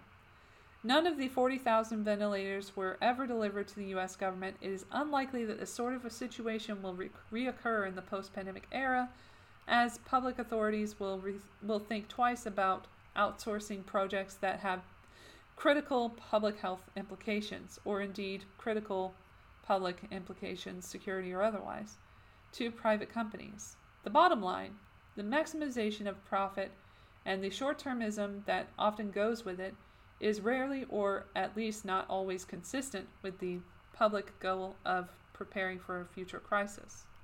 Around the world, the pressure to improve the social protection and salary level of low paid employees will increase. Most likely in our post pandemic world, increases in the minimum wage will become a central issue that will be addressed via the greater regulation of minimum standards and a more thorough enforcement of the rules that already exist. Most probably, companies will have to pay higher taxes and various forms of government funding like services or social care. The gig economy will feel the impact of such a policy more than any other sector. Prior to the pandemic, it was already in the crosshairs of government scrutiny. In the post pandemic era, for reasons related to the redefinition of the social contract, this scrutiny will intensify. Companies that rely on gig workers to operate will also feel the effect of more government interference, possibly even to a degree capable of undermining their financial viability. As the pandemic will radically alter social and political attitudes towards gig workers, governments will force their, those companies that employ them to offer proper contracts with benefits such as social insurance and health coverage. The labor issue will loom large for them, and if they have to employ gig workers as normal employees, they will cease to be profitable. Their raison d'etre might even vanish. 2.1.4 Stakeholder Capitalism and ESG. Over the past 10 years or so, the fundamental changes that have taken place in each of the five macro categories reviewed in Chapter 1 have profoundly altered the environment in which companies operate. They have made stakeholder capitalism and environmental, social, and governance considerations increasingly relevant to sustainable value creation. ESG can be considered as the yardstick for stakeholder capitalism. The pandemic struck at a time when many different issues, ranging from climate change activism and rising inequalities to gender diversity and Me Too scandals had already begun to raise awareness and heighten the criticality of stakeholder capitalism and ESG considerations in today's interdependent world. Whether espoused openly or not, nobody would now de- deny that companies' fundamental purpose can no longer simply be the unbridled pursuit of financial profit. It is now incumbent upon them to serve all their stakeholders, not only those who hold shares. This is corroborated by early anecdotal evidence pointing to an even more positive outlook for ESG in the post pandemic era. This can be explained on three fronts. One, the crisis will have created or reinforced an acute sense of responsibility and urgency on most issues pertaining to ESG strategies the most important being climate change. But others, such as consumer behavior, the future of work and mobility, and supply chain responsibility, will move to the forefront of the investment process and will become an integral component of due diligence. Two, the pandemic leaves no doubt in boardrooms that the absence of ESG considerations has the potential to destroy substantial value and even threaten the viability of the business. ESG will therefore become more fully integrated and internalized into the core strategy and governance of a company. It will also alter the way in which investors assess corporate governance. Tax records, di- dividend payments, and remunerations will become increasingly scrutinized for fear of incurring a reputational cost when a problem arises or is made public. Three, fostering employee and community goodwill will be key to enhancing a brand's reputation. More and more, companies will have to prove that they treat their workers well by welcoming improved labor practices and paying attention to health and safety as well as well being in the workplace.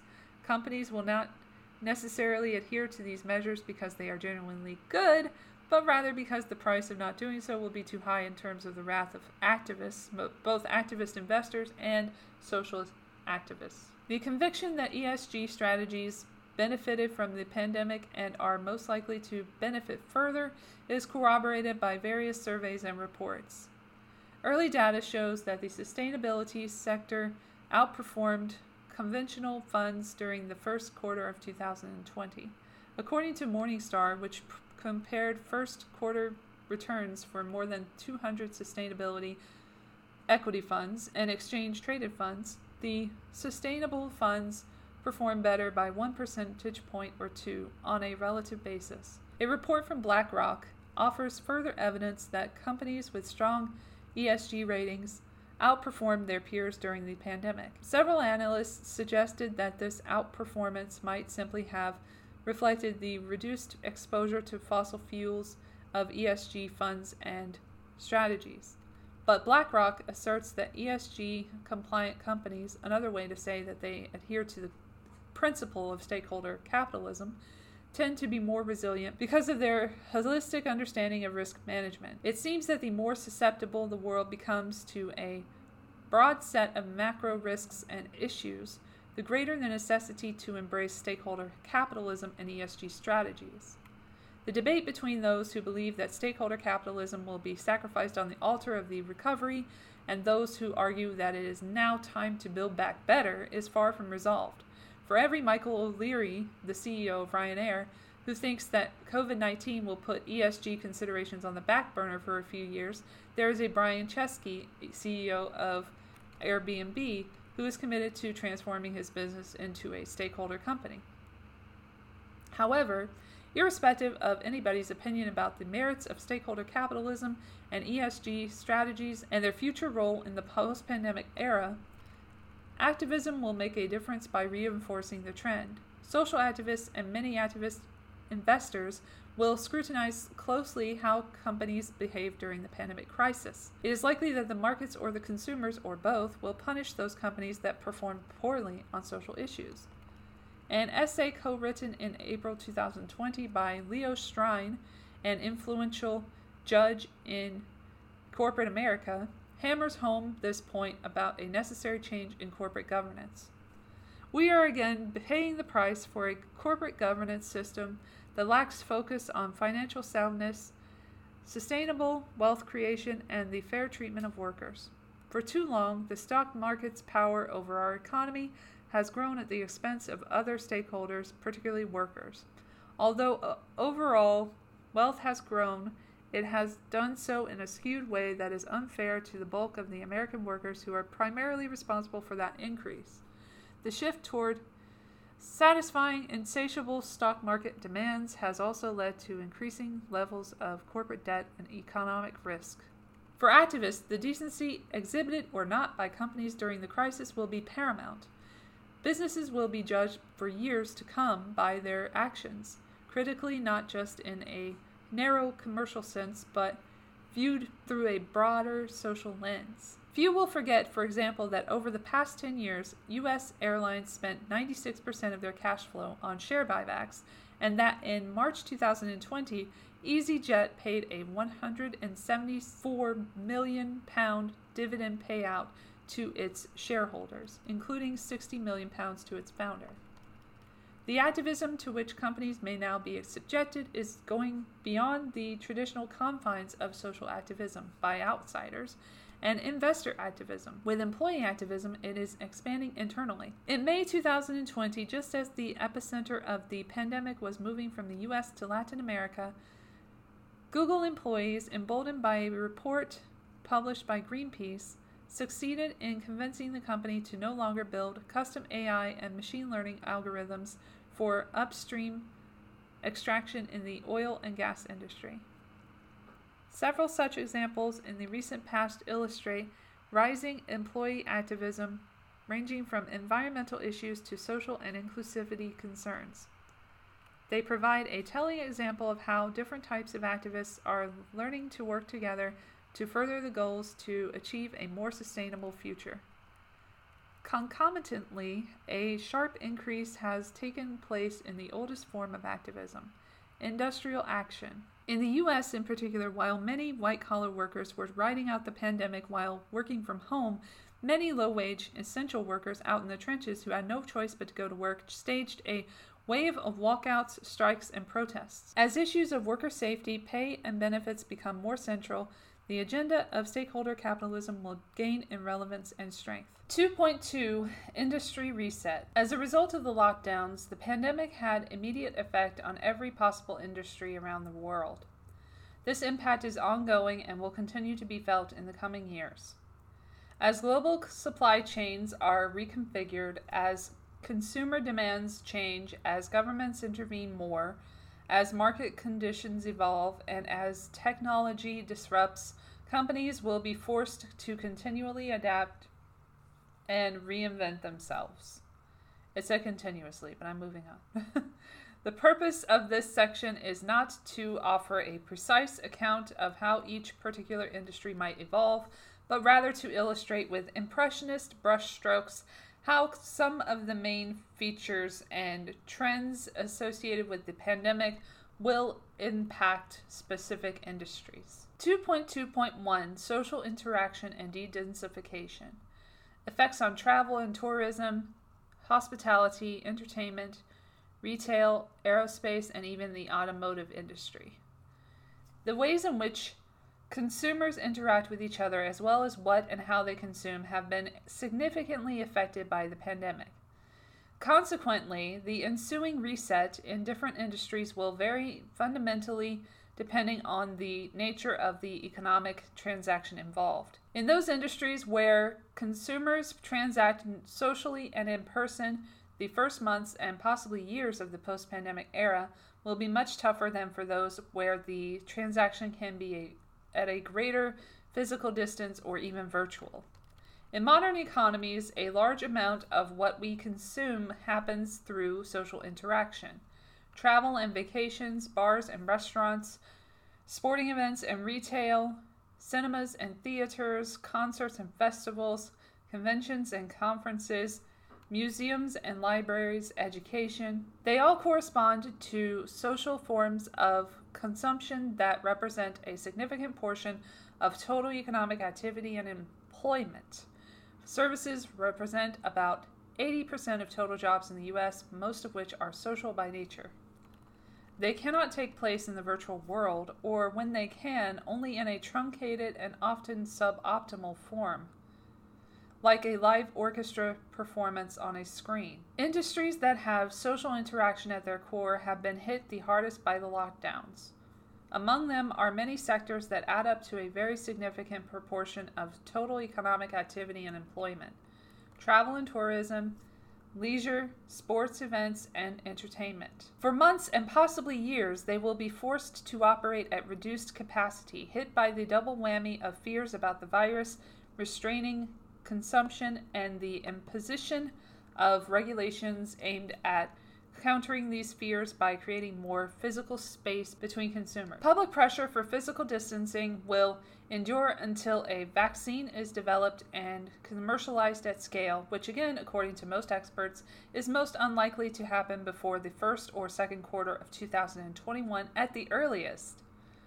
In the intervening period, it is likely that people may travel much less for both vacation and or business. They may go less frequently to restaurants, cinemas, and theaters and may decide that it is safer to buy online rather than physically go to the shops. For these fundamental reasons, the industries hit the hardest by the pandemic will also be the slowest to recover. Hotels, restaurants, airlines, shops, and cultural venues in particular will be forced to make expensive alterations in the way they deliver their offerings in order to adapt to a post pandemic nor- new normal that will demand the implementation of drastic changes involving introducing extra space, regular cleaning, protections for staff, and technology that limits consumers' interactions with workers. I'm going to interject. I thought that's what the robots were for. Sorry, coming back in. In many of these industries, but particularly in hospitality and retail, small businesses will suffer disproportionately, having to walk a very fine line between surviving the closures imposed by the lockdowns or sharply reduced business and bankruptcy. Operating at reduced capacity with even tighter margins means that many will not survive. The fallout from their failure will have heartfelt ramifications both for national economies and local communities. Small businesses are the main engine of employment growth and account in most advanced economies for half of all private sector jobs. If significant numbers of them go to the wall, if there are fewer shops, restaurants, and bars in a particular neighborhood, the whole community will be impacted as unemployment rises and demand dries up, setting in motion a vicious and downward spiral and affecting ever greater numbers of small businesses in a particular community. The ripples will eventually spread beyond the confines of the local community, affecting, albeit hopefully to a lesser extent, other more distant areas. The highly interdependent and interconnected nature of today's economy, industries, and businesses comparable to the dynamic linking the macro categories means that each has a rapid knock on effect on the others in a myriad of different manners. Take restaurants. This sector of activity has been hit by the pandemic to such a dramatic extent that it is not even sure how the restaurant business will ever come back. As one restaurateur put it, I, like hundreds of other chefs across the city and thousands around the country, am now staring down the question of what our restaurants, our careers, our lives might look like if we can even get them back. In France and the UK, several industry voices estimate that up to 75% of independent restaurants might not survive the lockdowns and subsequent social distancing measures. The large chains and fast food giants will. This in turn suggests that big businesses will get bigger while the smallest shrink or disappear. A large restaurant chain, for example, has a better chance of staying operational as it benefits from more resources and ultimately less competition in the wake of bankruptcies among smaller outfits. Small restaurants that survive the crisis will have to reinvent themselves entirely. In the meantime, in the cases of those that close their doors forever, the closure will impact not only the restaurant and its immediate staff, but also all the businesses that operate in its orbit suppliers, the farmers, and truck drivers. At the other end of the size spectrum, some very large companies will fall victim to the same predicament as the very small ones. Airline companies, in particular, will face similar constraints in terms of consumer demand and social distancing rules. The three month shutdown has left carriers around the world with a cataclysmic situation of virtually zero revenues and the prospect of tens of thousands of job cuts. British Airways, for one, has announced that it will cut up to 30% of its current workforce of 42,000 employees. At the time of writing, mid June 2020, the restart may be just about to begin. It will prove extremely challenging with a recovery expected to take years. The improvement will begin in leisure travel, with corporate travel to follow. However, as discussed in the next section, consumption habits may change permanently. If many businesses decide to travel less to reduce costs and to replace physical meetings by virtual ones whenever possible, the impact on the recovery and ultimate profitability of airlines may be dramatic and lasting. Prior to the pandemic, corporate travel accounted for 30% of airline volumes but 50% of revenues, thanks to higher priced seats and last minute bookings. In the future, this is set to change, making the profitability outcome of some individual airlines highly uncertain and forcing the entire industry to reconsider the long term structure of the global aviation market. When assessing the ultimate effect on a particular industry, the complete chain of consequences needs to take into account what happens in adjacent industries whose fate largely depends on what happens in the one upstream or at the top. To illustrate this, we take a brief look at three industries that entirely depend on the aviation sector airports, infrastructure and retail, planes, aerospace, and car rentals, automotive. Airports face the same challenges as airlines. The less people fly, the less they transit via airports. This in turn affects the level of consumption in the various shops and restaurants that make up the ecosystem of all international airports throughout the world. Furthermore, the experience of airports in a post COVID 19 world involving longer waiting times, highly restricted or even no hand luggage, and other potentially inconvenient social distancing measures could erode the consumer desire to travel by air for pleasure and leisure. Various trade associations warned that the implementation of social distancing policies would not only limit airport capacity to 20 to 40 percent, but would also likely render the whole experience so disagreeable as to become a deterrent. Dramatically affected by the lockdowns, airlines began to cancel or defer orders for new aircraft and to change their choice of particular model, in so doing, severely impacting the aerospace industry. As a direct consequence, and for the foreseeable future, the major civil aircraft assembly plants will operate at reduced capacity with cascading effects on the entirety of their value chain and supplier network. In the longer term, changes in demand by airline companies that reevaluate their needs will lead to a complete reassessment of the production of civilian aircraft.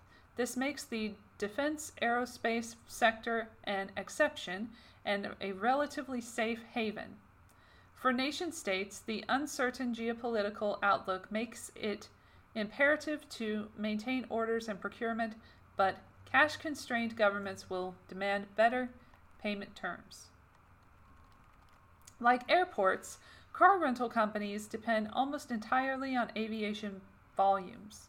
Hertz, a highly indebted company with a fleet of 700,000 cars overwhelmingly idle during the lockdowns, filed for bankruptcy in May.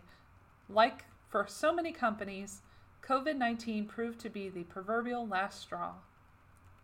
2.2.2 Behavioral changes, permanent versus transient. Effects on retail, real estate, and education. Some behavioral changes observed during the lockdowns are unlikely to be entirely reversed in the post pandemic era, and some may even become permanent. How exactly this will play out remains very uncertain. A few consumption patterns may revert to long term trend lines comp- comparable to air travel after 9 11, albeit at an altered pace.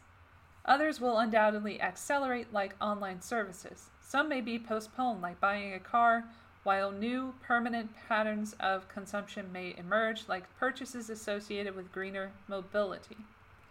Much of this is still unknown. During the lockdowns, a lot of consumers were forced to learn to do things for themselves bake their bread, cook from scratch, cut their own hair, etc., and felt the need to spend cautiously.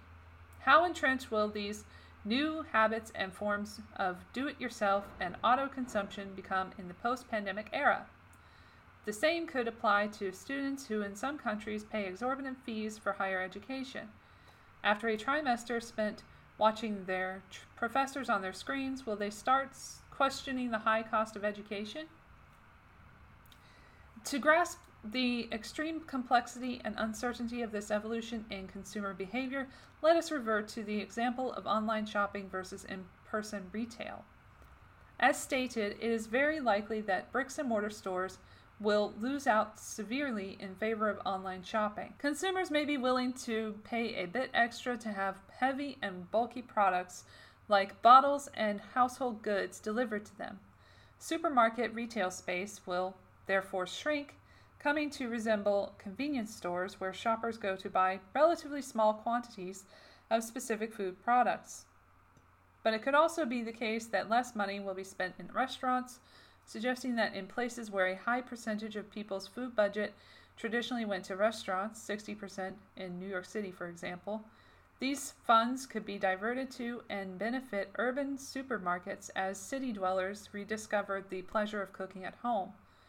The same phenomenon may happen with the entertainment business. The pandemic may increase our anxiety about sitting in an enclosed space with complete strangers, and many people may decide that staying home to watch the latest movie or opera is the wisest option. Such a decision will benefit local supermarkets to the detriment of bars and restaurants, although the option of online takeout meal delivery services could be a lifeline for the latter. There were numerous examples of this happening in an ad hoc fashion in cities across the world during lockdowns. Could it perhaps become an important element of some restaurants' new post COVID 19 business survival plan? There are other first round effects that are much easier to anticipate. Cleanliness is one of them. The pandemic will certainly heighten our focus on hygiene. A new obsession with cleanliness will particularly entail the creation of new forms of packaging. We will be encouraged not to touch the products we buy. Simple pleasures like smelling a melon or squeezing a fruit will be frowned upon and may even become a thing of the past.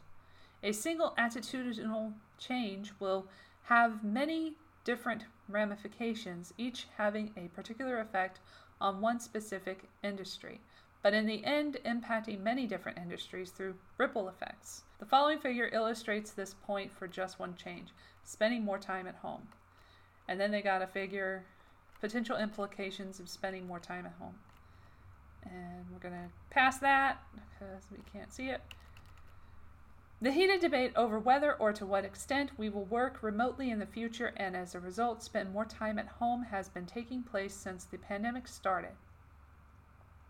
Some analysts argue that the fundamental appeal of cities, particularly the largest ones, as vibrant centers of economic activity, social life, and creativity will endure. Others fear that the coronavirus has triggered a fundamental shift in attitudes. They claim that COVID 19 has been an inflection point and predict that all around the world, urbanites of all ages who are confronted with the shortcomings of city pollution and undersized, overpriced accommodation will decide to move to places with more greenery, more space, less pollution, and lower prices. It is too early to tell which camp will be proven right, but it is certain that even a relatively small percentage of people moving away from the biggest hubs like New York, Hong Kong SAR, London, or Singapore would exercise an outsized effect on many diverse industries. Profits are always made at the margin. Nowhere is this reality more apparent than in the real estate industry, and in particular in commercial real estate. The commercial real estate industry is an essential driver of global growth. Its total market value exceeds that of all stocks and bonds combined globally. Prior to the pandemic crisis, it was already suffering from an excess of supply. If the emergency practice of working remotely becomes an established and widespread habit, it is hard to imagine what companies, if any, will observe this oversupply by rushing to lease excess office space. Perhaps there will be a few investments funds ready to do so, but they will be the exception suggesting that commercial real estate still has much further to fall. The pandemic will do to commercial real estate what it has done to so many other issues, both macro and micro. It will accelerate and amplify the pre existing trend. The combination of an increase in the number of zombie companies, those that use debt to finance more debt and that have not generated enough cash over the past few years to cover their interest costs, Going bankrupt and an increase in the number of people working remotely means that there will be far fewer tenants to rent empty office buildings. Property developers, for the most part highly leveraged themselves, will then start experiencing a wave of bankruptcies, with the largest and systemically important ones having to be bailed out by their respective governments. In many prime cities around the world, property prices will therefore fall over a long period of time, puncturing the global real estate bubble that had been years in the making. To some extent, the same logic applies to residential real estate in large cities. If the trend of working remotely takes off, the combination of commuting not being a consideration any longer and the absence of job growth means that the younger generation will no longer cho- choose to afford. It says chose, but it's choose to afford uh, residential renting or buying in expensive cities. Inevitably, prices will then fall. In addition, many will have realized that working from home is more climate friendly and less stressful than having to commute to an office. The possibility of working remotely means that the biggest hubs that have benefited from higher economic growth than other cities or regions in their vicinity may start losing workers to the next tier of rising cities. This phenomenon could in turn create a wave of rising star cities or regions, attracting people looking for a better quality of life thanks to more space at more affordable prices. Notwithstanding all the above, perhaps the notion of widespread remote working becoming the norm is too far fetched to happen in any meaningful manner. Haven't we so often heard that optimizing knowledge work, in reality the simplest sector to go remote, depends on carefully designed office environments? The technology industry that has resisted such a move for so long by massively investing in sophisticated campuses is now changing its mind in light of the lockdown experience. Twitter was the first company to commit to remote work. In May, Jack Dorsey, its CEO, informed employees that many of them would be allowed to work from home even after the COVID 19 pandemic subsides, in other words, permanently.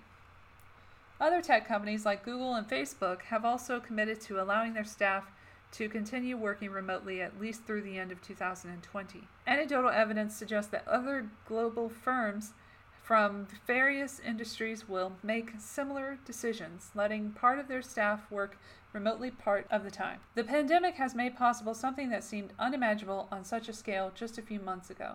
Could something similar and equally disruptive happen with higher education? Might it be possible to imagine a world in which far fewer students will receive their education on a campus? In May or June of 2020, in the midst of lockdown, students were forced to study and graduate remotely, many wondering at the end of the term if they will physically return to their campus in September. At the same time, universities started to slash their budgets, pondering what this unprecedented situation might entail for their business model. Should they go online or should they not? In the pre pandemic era, most universities offered some courses online, but always refrained from fully embracing online education. The most renowned universities refused to offer virtual degrees fearful that this might dilute their exclusive offering, make some of their faculty redundant, and even threaten the very existence of the physical campus. In the post pandemic era, this will change. Most universities, particularly the expensive ones in the Anglo Saxon world, will have to alter their business model or to go bankrupt because COVID 19 has made it obsolete. If online teaching were to continue in September and possibly beyond, Many students would not tolerate paying the same high tuition for virtual education, demanding a reduction in fees or deferring their enrollment. In addition, many potential students would question the pertinence of dispersing prohibitive costs for higher education in a world marred by high levels of unemployment. A potential solution could lie in a hybrid model. Universities would then massively expand online education while maintaining an on campus presence for a different population of students. In a few instances, this has already been done with success, notably at Georgia Tech for an online master's degree in computer science.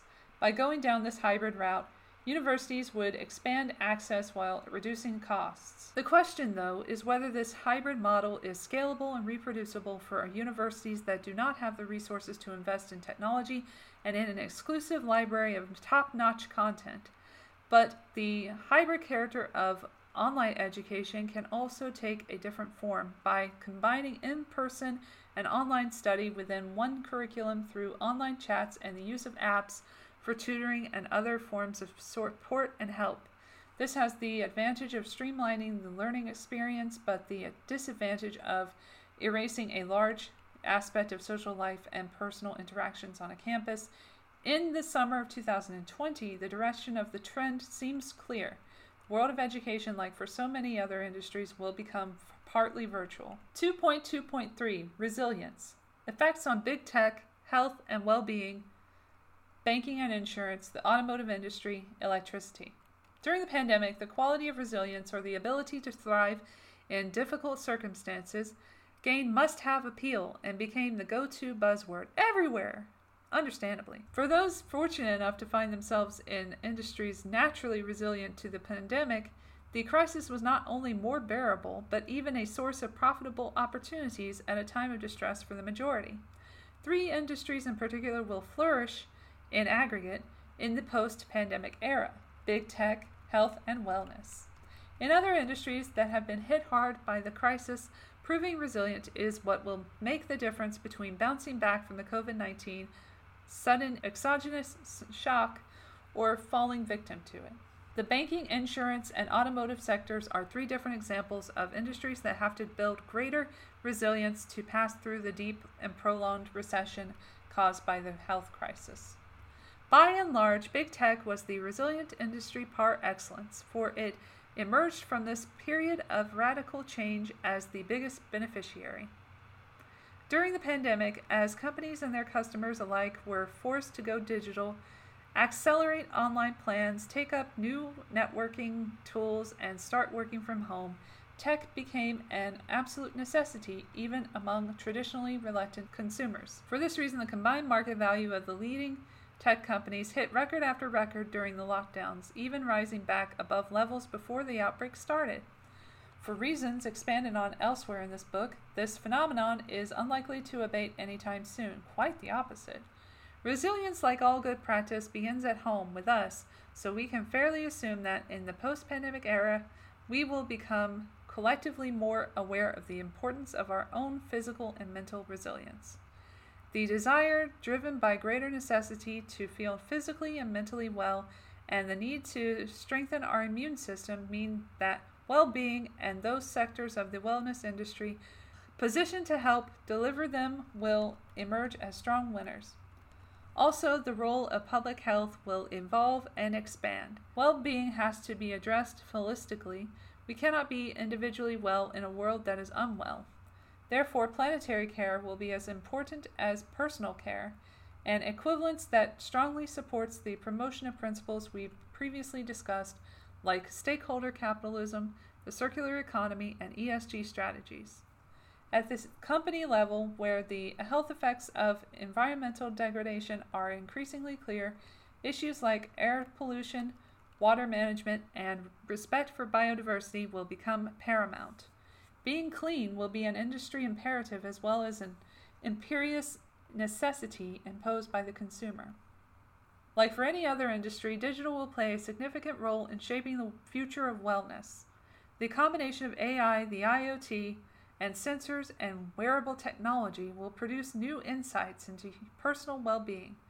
They will monitor how we are and feel and will progressively blur the boundaries between public healthcare systems and personalized health creation systems, a distinction that will eventually break down.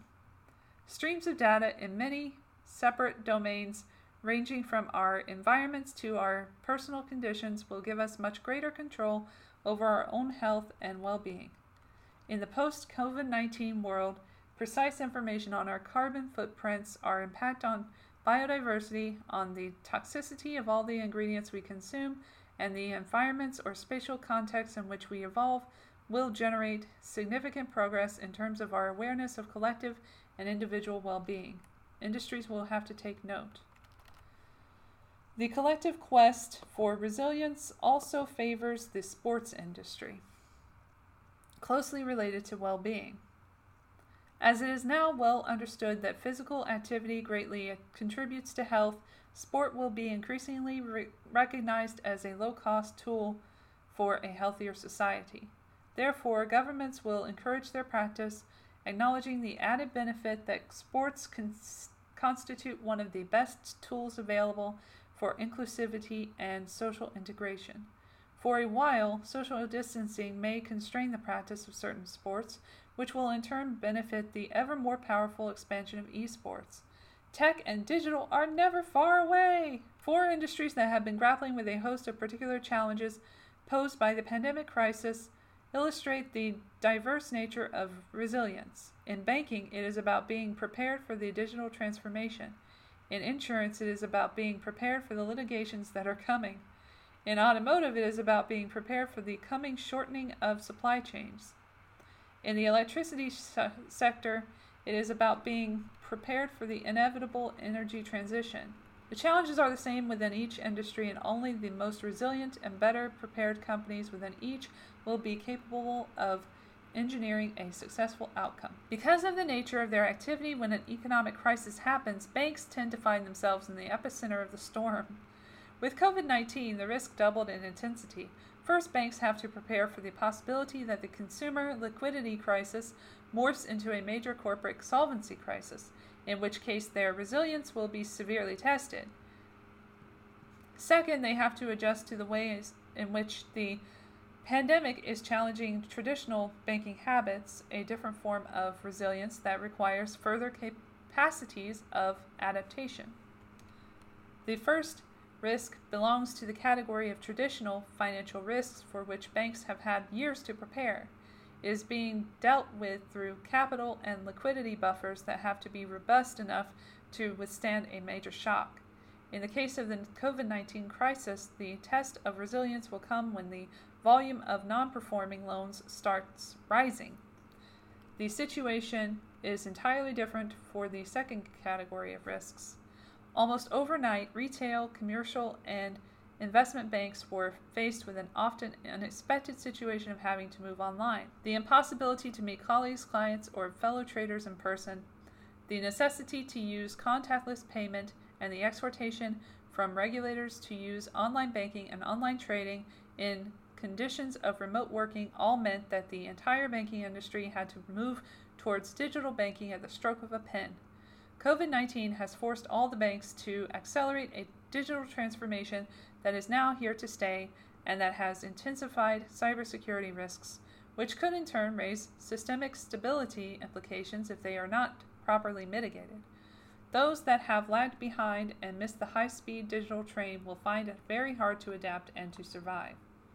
In the insurance industry, many different COVID 19 related claims have been made under various types of household and commercial insurance, which include commercial property and business interruption, travel life, health, and liability, like workers' compensation and employment practices liability. The pandemic poses a particular risk to the insurance industry because its existence and functioning are based upon the principle of risk diversification, which was effectively suppressed when governments decided to impose a lockdown. For this reason, hundreds of thousands of businesses around the world have been unable to successfully file claims and are either facing months, if not years, of litigation or ruin. In May 2020, the insurance industry estimated that the pandemic could potentially cost more than $200 billion, making it one of the most expensive events in the history of the insurance industry. The cost will rise if the lockdowns go beyond the period under consideration when the forecast was made. For the insurance industry, the post COVID 19 challenge consists in meeting the evolving protection needs of its customers by building greater resilience to a broad r- range of potentially uninsurable catastrophic shocks like pandemics, extreme weather events, uh, cyber attacks, and terrorism. It has to do so while navigating an environment of exceedingly low interest rates while preparing for anticipated litigation and the possibility of unprecedented claims and losses. In the last few years, the automotive industry has been engulfed in a rising storm of challenges ranging from trade and geopolitical uncertainty, declining sales and CO2 penalties, to fast changing customer demand and the multifaceted nature of the rising competition in mobility electric vehicles, autonomous cars, shared mobility. The pandemic has exacerbated these challenges by adding to the considerable uncertainty the industry is facing, in particular with respect to supply chains. In the early stages of the outbreak, the shortage of Chinese components had a detrimental impact on global automotive production. In the coming months and years, the industry will have to rethink its whole organization and ways of operating against the backdrop of reduced supply chains and a likely drop in vehicle sales. Throughout the successive stages of the pandemic, and in particular during the lockdowns, the electricity sector played an essential role in allowing most of the world to carry on digitally, the hospitals to run, and all essential industries to operate normally. Despite the considerable challenges posed by cyber threats and changes in demand patterns, electricity held on, proving its resilience to shocks. Moving forward, the electricity sector has to embrace the challenge of accelerating its energy transition.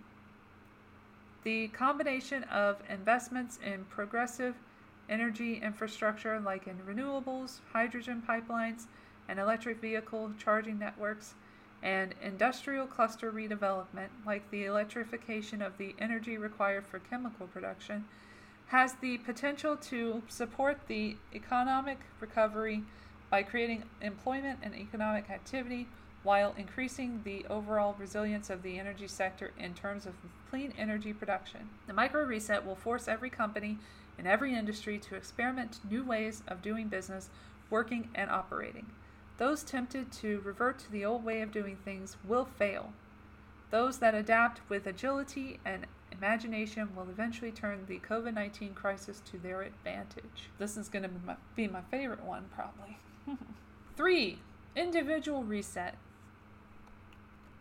Like for macro and micro effects, the pandemic will have profound and diverse consequences for all of us as individuals. For many, it has already been life shattering. To date, COVID 19 has forced a majority of people the world over to self isolate from families and friends, has thrown into complete disarray personal and professional plans, and has deeply undermined their sense of economic and sometimes psychological and physical security. We have all been reminded of our innate human fragility, our frailties, and our flaws. This realization, combined with the stress engendered by the lockdowns and the concurrent deep sense of uncertainty about what is coming next, could, albeit surreptitiously, change us and the way we relate to other people and to our world.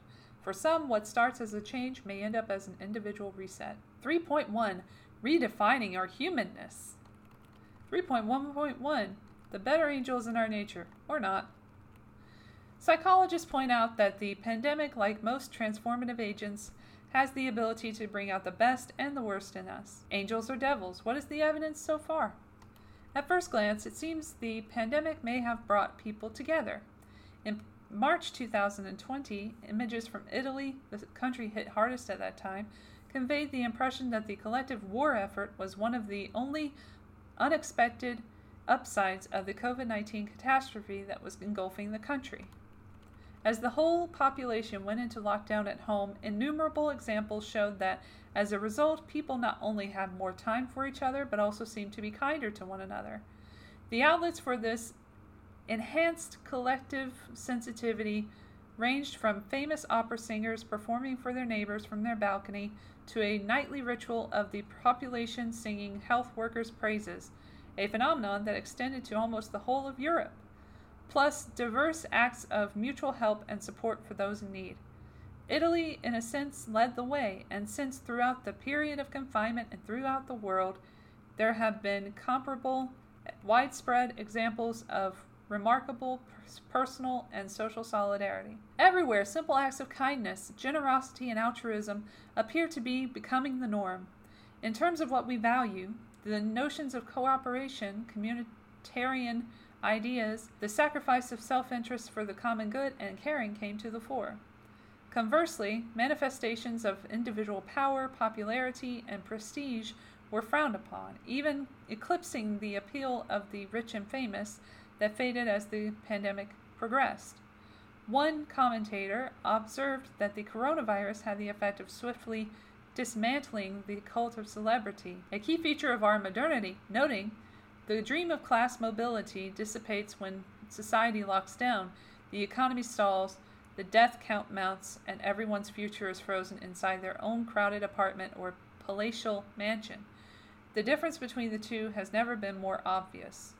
A variety of such observations have prompted not only social commentators, but also the general public itself to ponder whether the pandemic succeeded in bringing the best out of us and in so doing, triggering a search for higher meaning. Many questions came to mind, like Might the pandemic give birth to better selves and to a better world? Will it be followed by a shift of values? Will we become more willing to nurture our human bonds and more intentional about maintaining our social connections? Simply put, will we become more caring and compassionate? If history is any guide, natural disasters like hurricanes and earthquakes bring people together, while pandemics do the opposite. They drive them apart. The reason could be the following confronted with the sudden, violent, and often brief natural disaster, populations bond together and tend to recover relatively fast. By contrast, pandemics are lo- longer lasting, prolonged events that often elicit ongoing feelings of distrust vis a vis others, rooted in a primal fear of dying. Psychologically, the most important consequence of the pandemic is to generate a phenomenal amount of uncertainty that often becomes a source of angst. We do not know what tomorrow will bring. Will there be another wave of COVID 19? Will it affect people I love? Will I keep my job? And such a lack of surety makes us uneasy and troubled. As human beings, we crave certainty, hence the need for cognitive closure, anything that can help erase the uncertainty and ambiguity that paralyze our ability to function normally. In the context of a pandemic, the risks are complex, difficult to grasp, and largely unknown. Thus, confronted, we are more likely to retrench rather than look to the needs of others, as tends to happen with sudden natural or not disasters. And in, hmm, and in fact, contrary to the prevailing first impressions conveyed by the media. This in turn becomes a profound source of shame, a key sentiment that drives people's attitudes and reactions during pandemics. Shame is a moral emotion that equates with feeling bad, an uncomfortable sentiment that mixes regret, self hate, and a vague sense of dishonor of not doing the right thing. Shame has been described and analyzed in countless novels and literary texts written about historical outbreaks. It can take forms as radical and horrendous as parents abandoning their children to their fate. At the beginning of the Decameron, a series of novellas that tell the tale of a group of men and women sheltered in a villa as the Black Death ravaged Florence in 1348, Boccaccio writes that fathers and mothers were found to abandon their own children untended, unvisited to their fate. In the same vein, numerous literary accounts of past pandemics from Defoe's A Journal of the Plague Year to Manzoni's The Betrothed relate how so often fear of death ends up overriding all other human emotions. In every situation, individuals are forced to make decisions about saving their own lives that result in profound shame because of the selfishness of their ultimate choice. Thankfully, there are always exceptions, as we saw most poignantly during COVID 19, such as among the nurses and doctors whose multiple acts of compassion and courage on so many occasions went well beyond the call of their professional duty. But they seem to be just that exceptions. In The Great Influenza, a book that analyzes the Spanish flu's effects on the U.S. at the end of World War I, the historian John Barry recounts that health workers could not find enough volunteers to help, the more virulent the flu became, the less people were willing to volunteer. The collective sense of shame that ensued might be one of the reasons why our general knowledge about the 1918 1919 pandemic is so scant, despite the fact that in the US alone it killed 12 times more people than the war itself.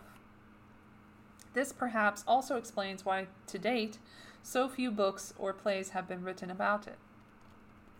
Psychologists tell us that cognitive closure often calls for black and white thinking and simplistic solutions, a terrain propitious for conspiracy theories and the propagation of rumors, fake news, mistruths, and other pernicious ideas.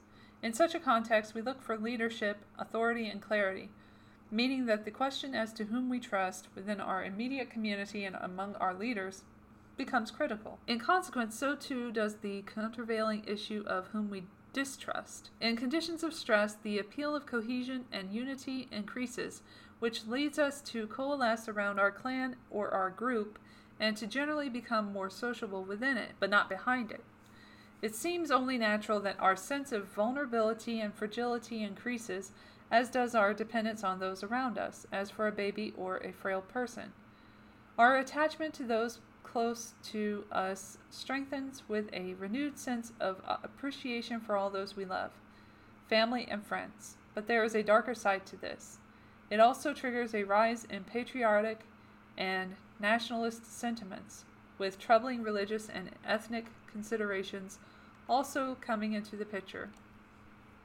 In the end, this toxic mix gets the worst of us as a social group Orhan Pamuk, the Turkish author who was awarded the Nobel Prize in Literature in 2006 and whose latest novel, Nights of Plague, is due to be published at the end of 2020, recounts how people have always ex- responded to epidemics by spreading rumors and false information and portraying the disease as foreign and brought in with malicious intent. This attitude leads us to look for a, a scapegoat, the commonality of all outbreaks throughout history, and is the reason why unexpected and uncontrollable outbursts of violence, hearsay, panic, and rebellion are common in accounts of plague epidemics from the Renaissance on.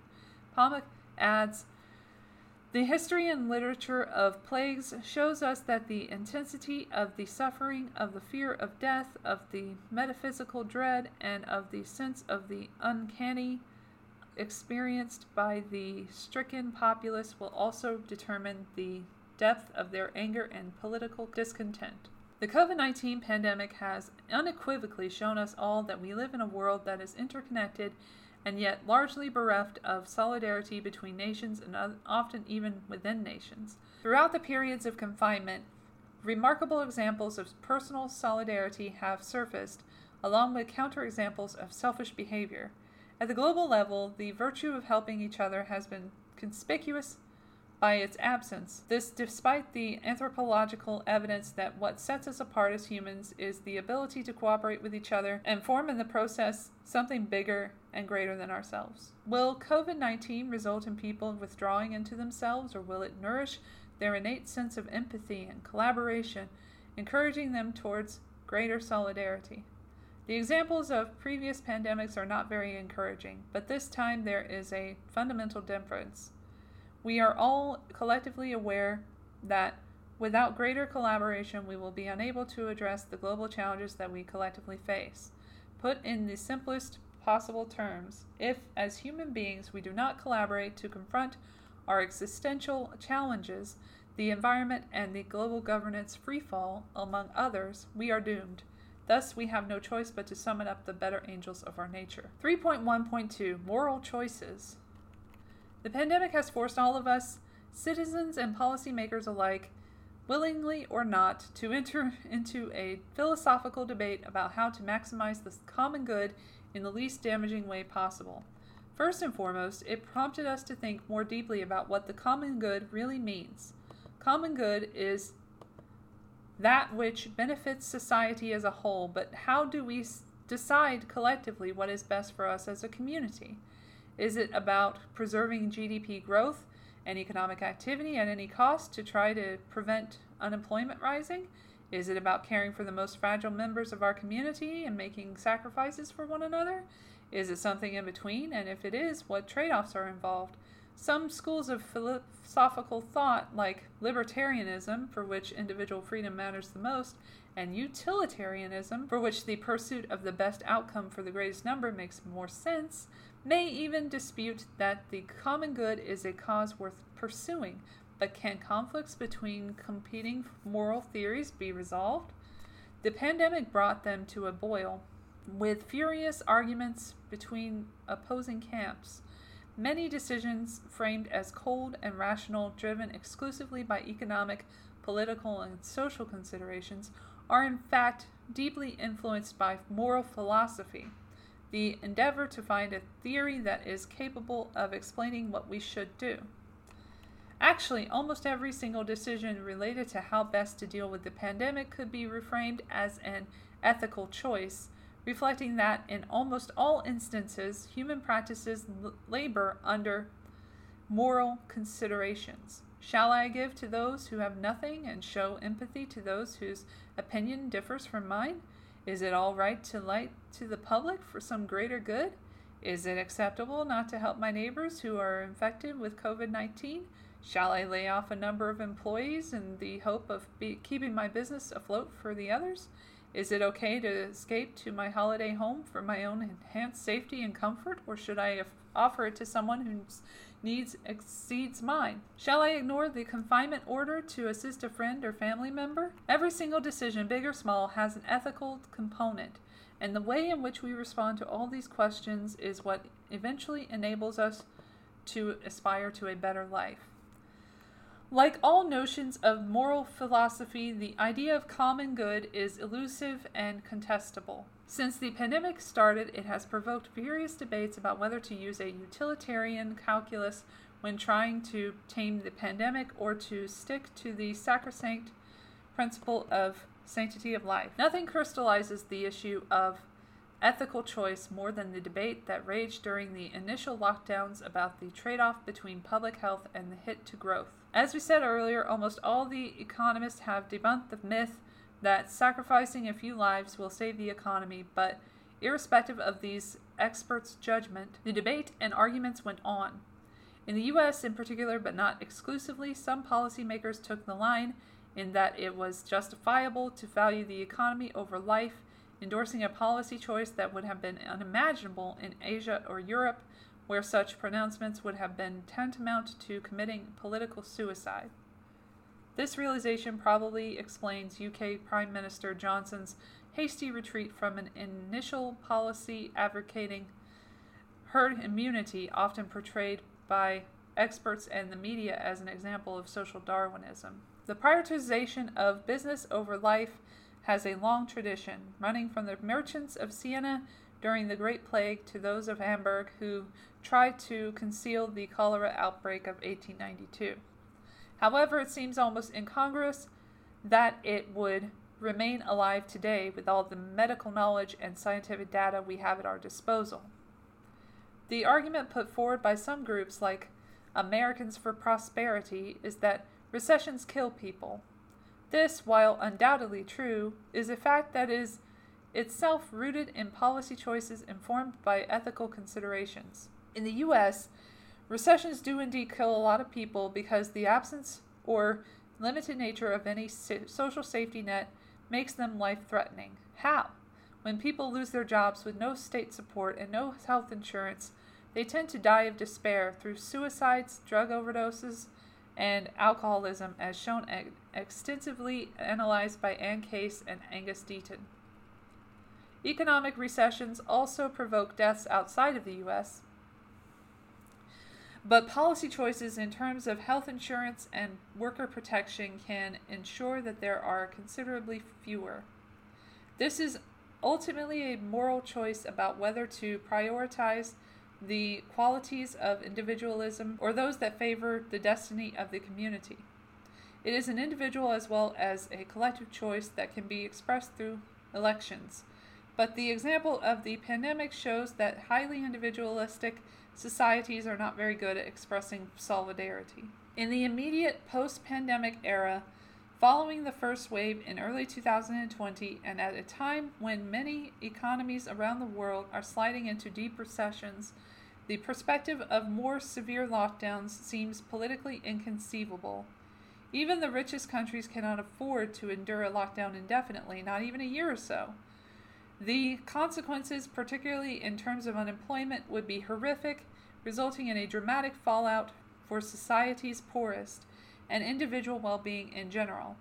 As the economist and philosopher um, Amartya Sen put it, the presence of disease kills people, and the absence of livelihood also kills people. Therefore, now that testing and contact tracing capabilities are widely available, Many individual and collective decisions will of necessity involve complex cost benefit analyses and even sometimes a cruel utilitarian calculus. Every policy decision will become an exceedingly delicate compromise between saving as many lives as possible and permitting the economy to run as fully as possible.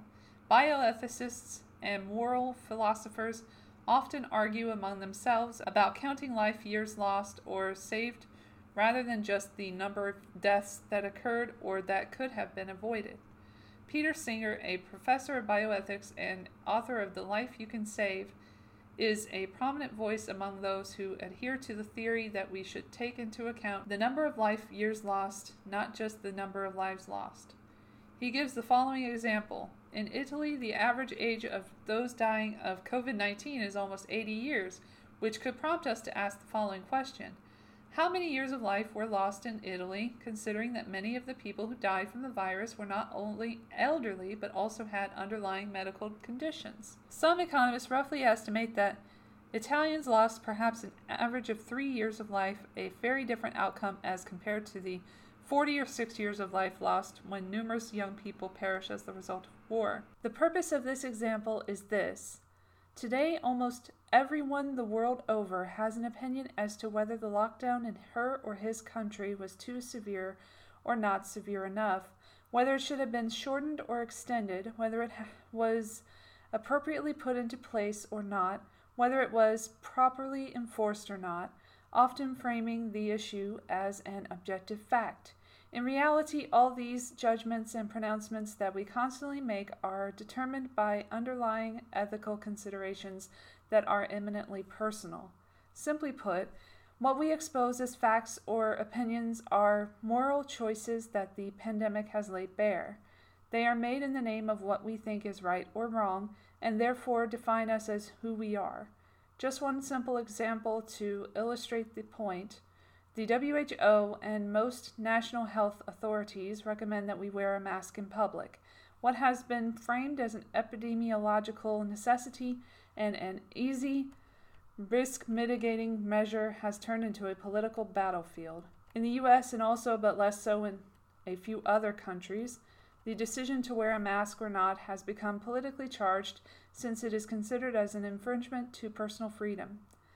But behind the political declaration, refusing to wear a mask in public is a moral choice, as indeed is the decision to wear one. Does this tell us something about the moral principles that underpin our choices and decisions? Probably yes. The pandemic also compelled us to reconsider the critical importance of fairness, a highly subjective notion, yet essential to societal harmony. Taking fairness into consideration reminds us that some of the most basic assumptions we make in economics have a moral element embedded in them. Should, for example, fairness or justice be considered when looking at the laws of supply and demand? And what does the response tell us about ourselves?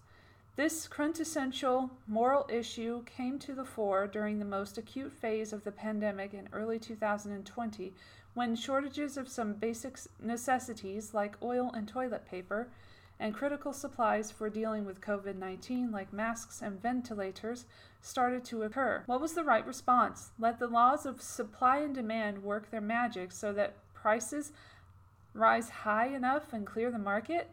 Or rather, regulate demand or even prices for a little while? In a famous paper written in 1986, Daniel Kahneman and Richard Thaler who were subsequently awarded the Nobel Prize in Economics, explored this issue and concluded that rising prices in an emergency is simply unacceptable from a societal standpoint because it will be perceived as unfair. Some economists may argue that higher prices triggered by supply and demand are effective in so far as they discourage panic buying, but most people would consider this an issue that has little to do with economics and more to do with a sentiment of fairness, hence of moral judgment. Most companies understand this. Raising the price of a good that is needed in an extreme situation like a pandemic, particularly if it is a mask or hand sanitizer, is not only offensive but flies in the face of what is considered morally and socially acceptable. For this reason, Amazon prohibited price gouging on its site and large retail chains responded to the shortages not by raising the price of the goods, but by limiting the quantity that each customer could buy. It is hard to tell whether these moral considerations constitute a reset and whether they will have a long lasting post coronavirus effect on our attitudes and behaviors.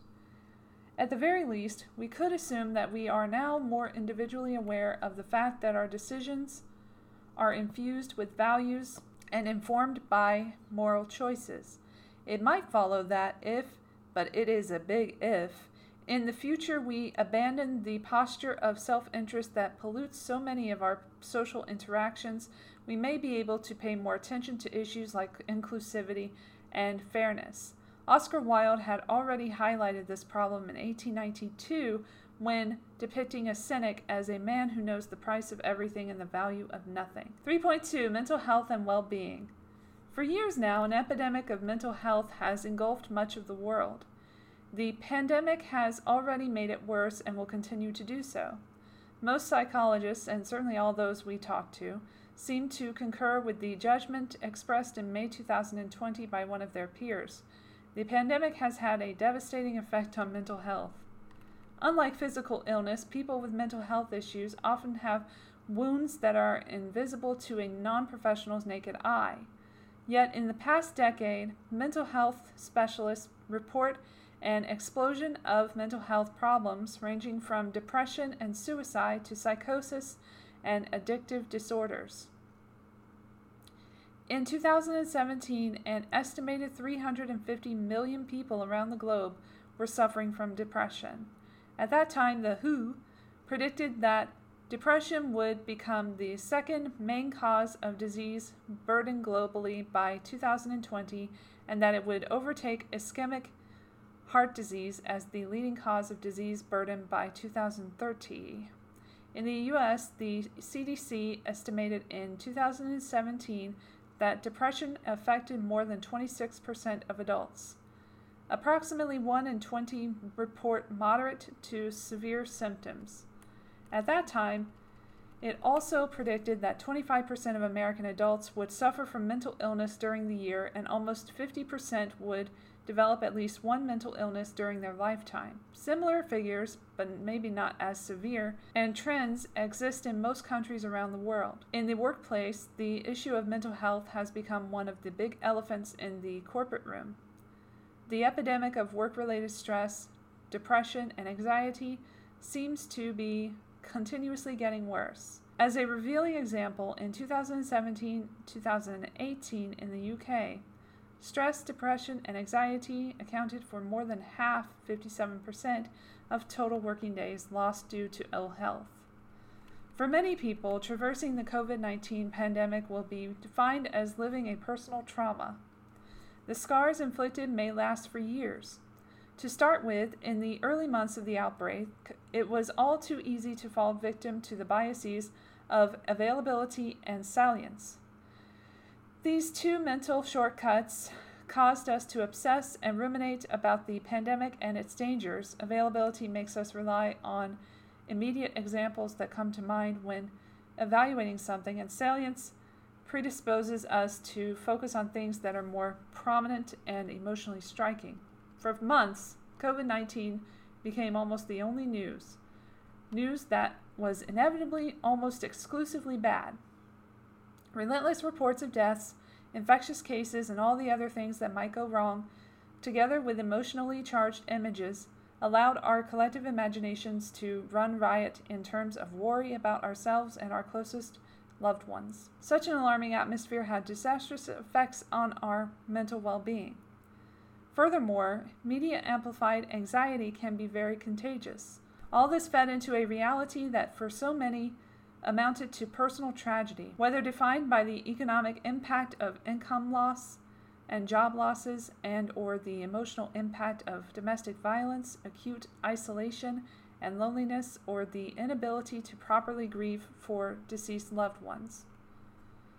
Humans are inherently social beings. Companionship and social interactions are a vital component of our humanness. If deprived of them, we find our lives turned upside down.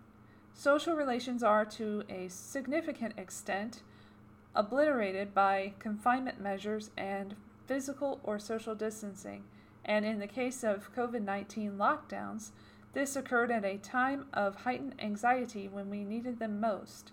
Rituals that are inherent to our human condition, handshakes, hugs, kisses, and many others, were suppressed. Loneliness and isolation resulted. For now, we know neither whether nor when we might return completely to our old way of life. At any stage of the pandemic, but particularly towards the end of lockdowns, mental discomfort remains a risk even after the period of acute stress has passed, something that psychologists have called the third quarter phenomenon, in reference to people who live in isolation for a protracted period of time like polar explorers or astronauts. They tend to experience problems and tensions towards the end of their mission. Like these people, but on a planetary scale, our collective sense of mental well being has taken a very severe knock. Having dealt with the first wave, we are now anticipating another that may or may not come, and this toxic emotional mix risks producing a collective state of anguish. The inability to make plans or engage in specific activities that used to be intrinsic parts of our normal life and vital sources of pleasure, like visiting family and friends abroad, planning ahead for the next term at university, applying for a new job, has the potential to leave us confused and demoralized. For many people, the strains and stresses of the immediate dilemmas that follow the end of lockdowns will last for months. Is it safe to go on public transport? Is it too risky to go to a favorite restaurant? Is it appropriate to visit this elderly family member or friend? For a long time to come, these very banal decisions will be tainted with a sense of dread, particularly for those who are vulnerable because of their age or health condition. At the time of writing, June 2020, the impact of the pandemic in terms of mental health cannot be quantified or assessed in a generalized way, but the broad contours are known. In a nutshell, 1. Individuals with pre existing mental health conditions like depression will increasingly suffer from anxiety disorders. 2. Social distancing measures, even after they've been rolled back, will have worsened mental health issues.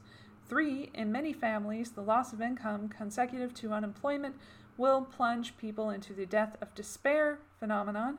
Four, domestic violence and abuse, particularly against women and children, will increase as long as the pandemic endures. And five, vulnerable people and children, those in care, the socioeconomically disadvantaged, and the disabled in need of an above average level of support will be particularly at risk of increased mental distress. Let us review below some of these in greater detail. For many, an explosion of mental problems occurred during the first months of the pandemic and will continue to progress in the post pandemic era. In March 2020, at the onset of the pandemic, a group of researchers published a study in The Lancet that found that confinement measures produced a range of severe mental health outcomes such as trauma, confusion, and anger. Although avoiding the most severe mental health issues, a large portion of the world population is bound to have suffered stress to various degrees.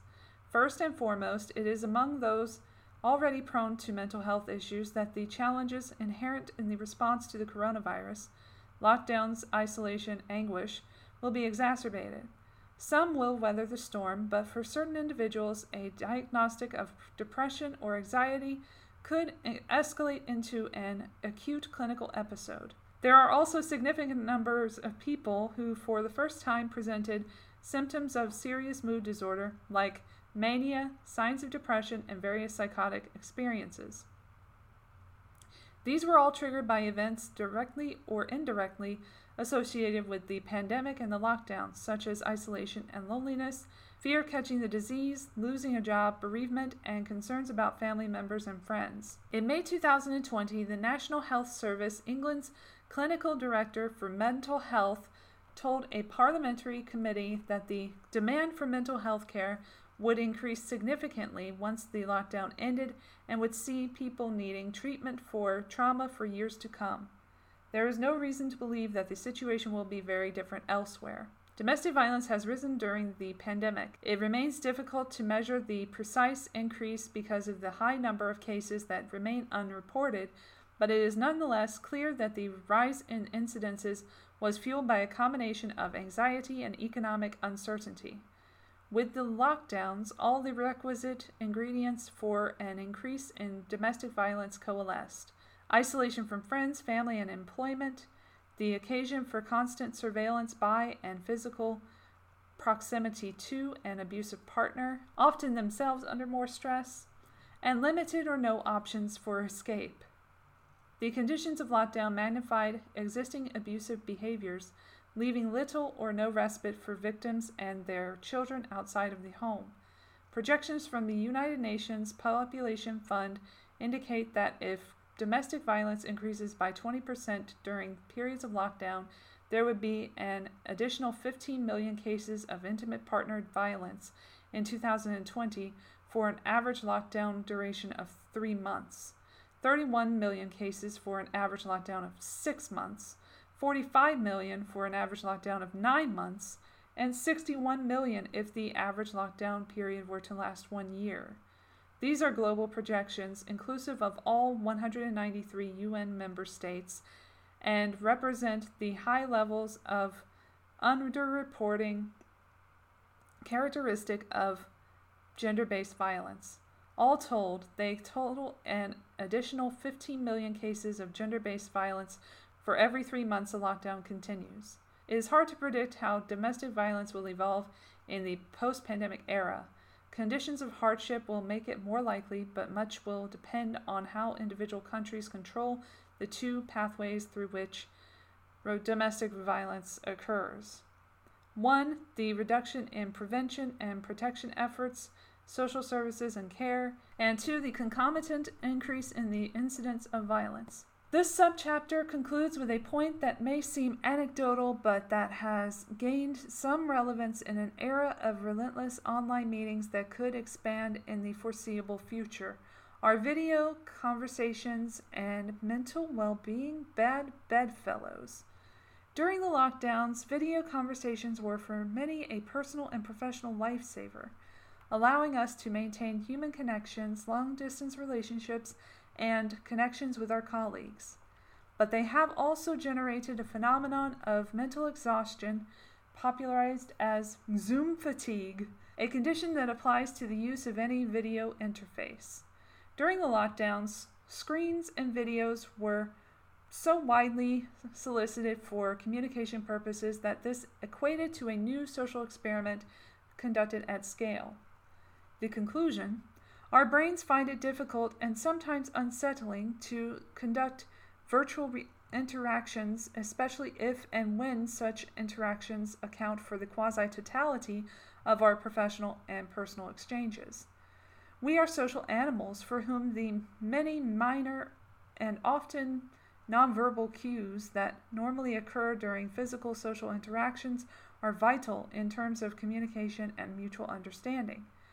When we talk to someone in the flesh, we don't only concentrate on the words they are saying, but also focus on a multitude of infralanguage signals that help us make sense of the exchange we are having. Is the lower body of the person facing us or turned away? What are their hands doing? What's the tone of their general body language? How is the person breathing?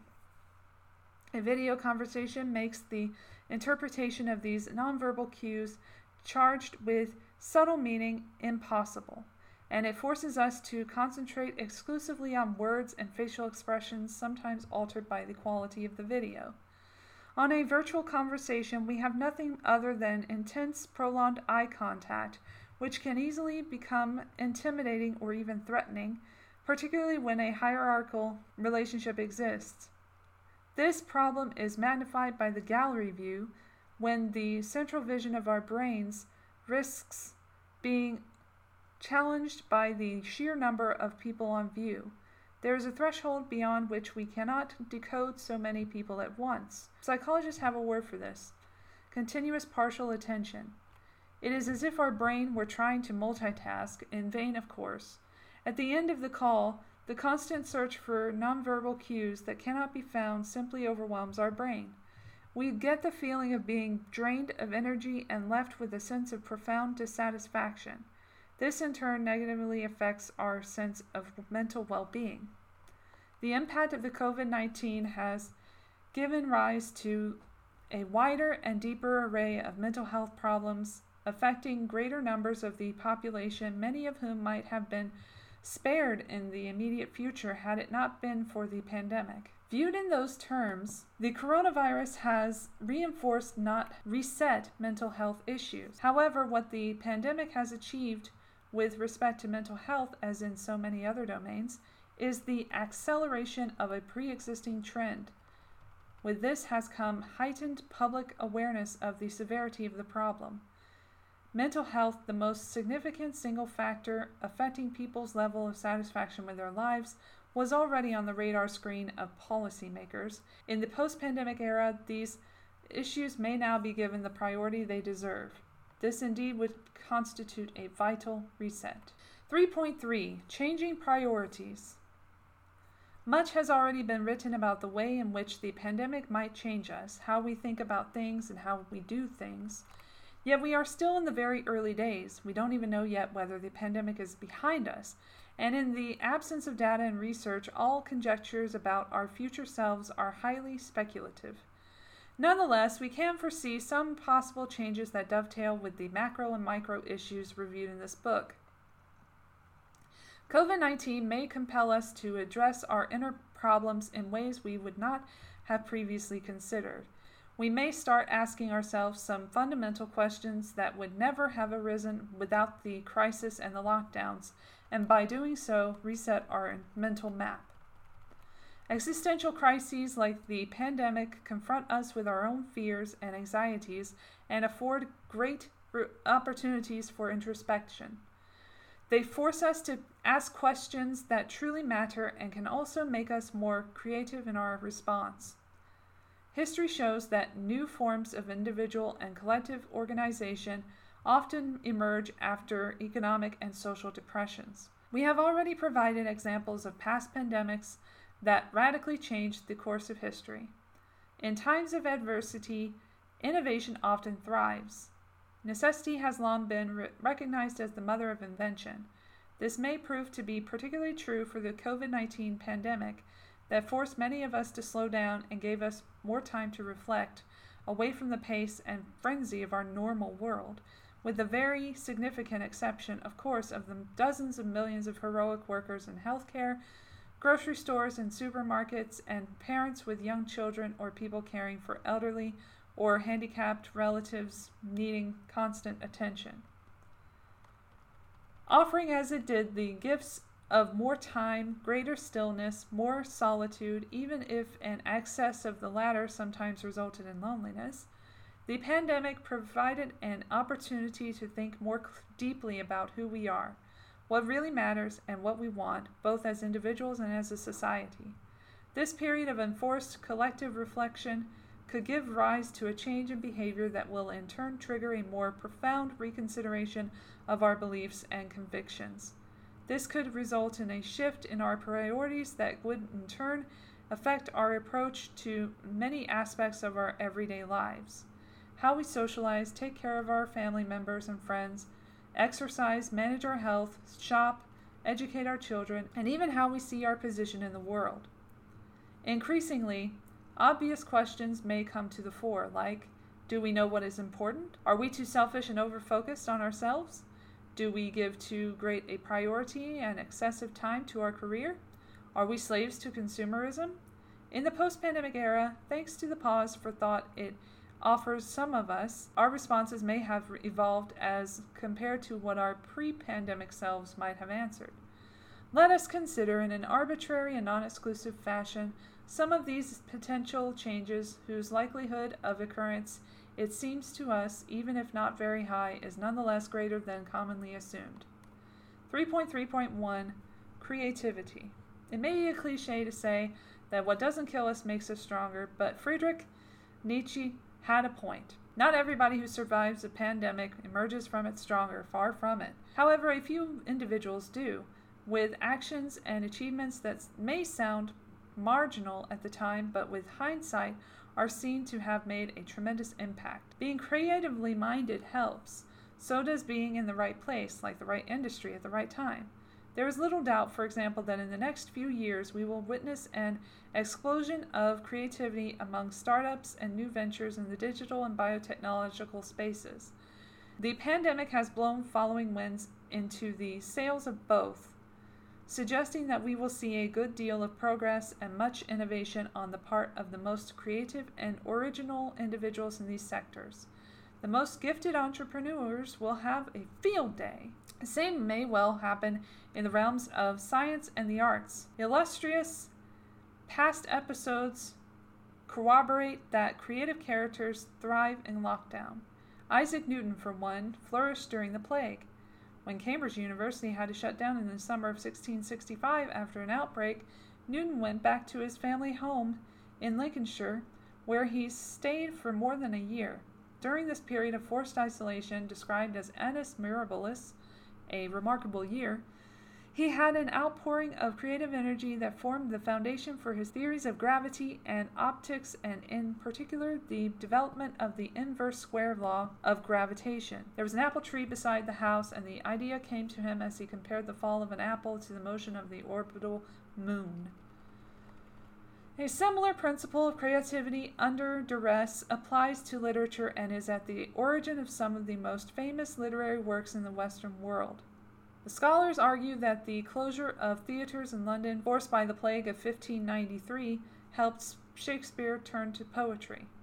This is when he published Venus and Adonis, a popular narrative poem in which the goddess implores a kiss from a boy to drive infection from the dangerous year. A few years later, at the beginning of the 17th century, theaters in London were more often closed than open because of the bubonic plague. An official rule stipulated that theater performances would have to be canceled when the deaths caused by the plague exceeded 30 people per week. In 1606, Shakespeare was very prolific precisely because theaters were closed by the epidemic and his troupe couldn't play. In just one year, he wrote King Lear Macbeth, and Antony and Cleopatra. The Russian author Alexander Pushkin had a similar experience. In 1830, following a cholera epidemic that had reached Nizhny Novgorod, he found himself in lockdown in a provincial estate. Suddenly, after years of personal turmoil, he felt relieved, free, and happy. The three months he spent in quarantine were the most creative and productive of his life. He finished Eugene Onegin his masterpiece, and wrote a series of sketches, one of which was called A Feast During the Plague. We cite these historical examples of flourishing personal creativity in some of our greatest artists during a plague or pandemic, not to minimize or distract from the catastrophic financial impact that the COVID 19 crisis is having on the world of culture and entertainment, but instead to provide a glimmer of hope and a source of inspiration. Creativity is at its most abundant in the cultural and artistic sectors of our societies, and history has shown that this very creativity can prove a major source of resilience. A multitude of such examples exist. This is an unusual form of reset, but it should not surprise us. When devastating things happen, creativity and ingenuity often thrive. 3.3.2 Time in Joshua Ferris' novel, 2007, when Then We Came to the End, one character observes Some days felt longer than other days. Some days felt like two whole days. This happened on a worldwide scale as a result of the pandemic. It altered our sense of time. In the midst of their respective lockdowns, many people made reference to the fact that the days in confinement seemed to last an eternity. And yet, the weeks went by surprisingly fast. With again the fundamental exception of those who were in the trenches, all the essential workers we have already mentioned, many people in lockdown felt the sameness of the days, with every day similar to the previous and to the next, and barely any distinction between the working days and the weekend. It is as if time had become amorphous and undifferentiated, with all the markers and normal divisions gone. In a fundamentally different context, but within the similar type of experience, prisoners who faced the harshest and most radical form of confinement confirm this. The days drag, and then you wake up, and a month has passed, and you think, where the hell has that gone? Victor Serge, a Russian revolutionary who was repeatedly jailed, said the same. There are swift hours and very long seconds. Could these observations compel some of us to reconsider our relationship with time, to better recognize how precious it is and not let it slip by unnoticed?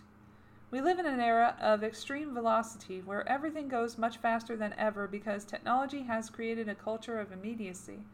In this real time society where everything is needed and wanted right away, we constantly feel pressed for time and have the nagging feeling that the pace of life is ever increasing. Might the experience of the lockdowns alter this?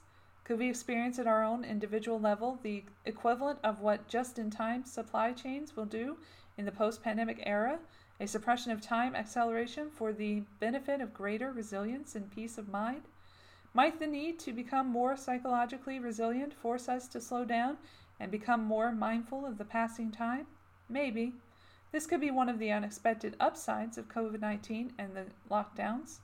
It made us more aware and sensitive about the great markers of time, the precious moments spent with friends and our families, the seasons and nature, the myriad of small things that require a bit of time, like talking to a stranger, listening to a bird, or admiring a piece of art, but that contribute to well being. The reset in the post pandemic era, we might have a different appreciation of time, pursuing it for greater happiness. 3.3.3 Consumption. Ever since the pandemic took hold, many column inches and analyses have been dedicated to the impact that COVID 19 will have on our consumption patterns. A substantial number of them state that in the post pandemic era, we will become more conscious of the consequences of our, our choices and habits and will decide to repress some forms of consumption. At the other end of the spectrum, a few analysts forecast revenge consumption, taking the form of a surge in spending after the lockdowns end, predicting a strong revival of our animal spirits and a return to the situation that prevailed before the pandemic. Revenge consumption hasn't happened yet. Maybe it won't happen at all and if the sentiment of self restraint kicks in first. The underlying argument supporting this hypothesis is the one to which we referred in the chapter on the environmental reset. The pandemic has acted as a dramatic eye opener to the public at large on the severity of the risks related to environmental degradation and climate change.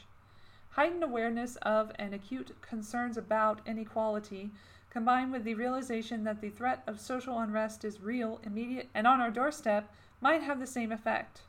When a tipping point is reached, extreme inequality begins to erode the social contract and increasingly results in antisocial, even criminal behavior, often directed at property. In response, consumption patterns must be seen to be changing.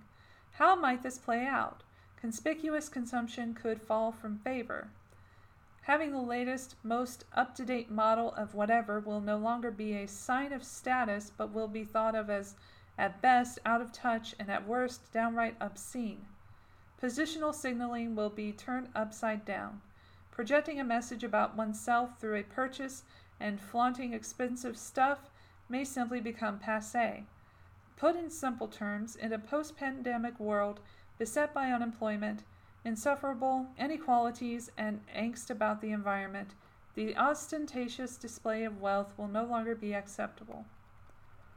The way forward may be inspired by the example of Japan together with a few other countries. Economists constantly worry about the possible Japanification of the world, to which we referred in the macro section, but there is a much more positive Japanification story that gives us a sense of where we may want to go with respect to consumption.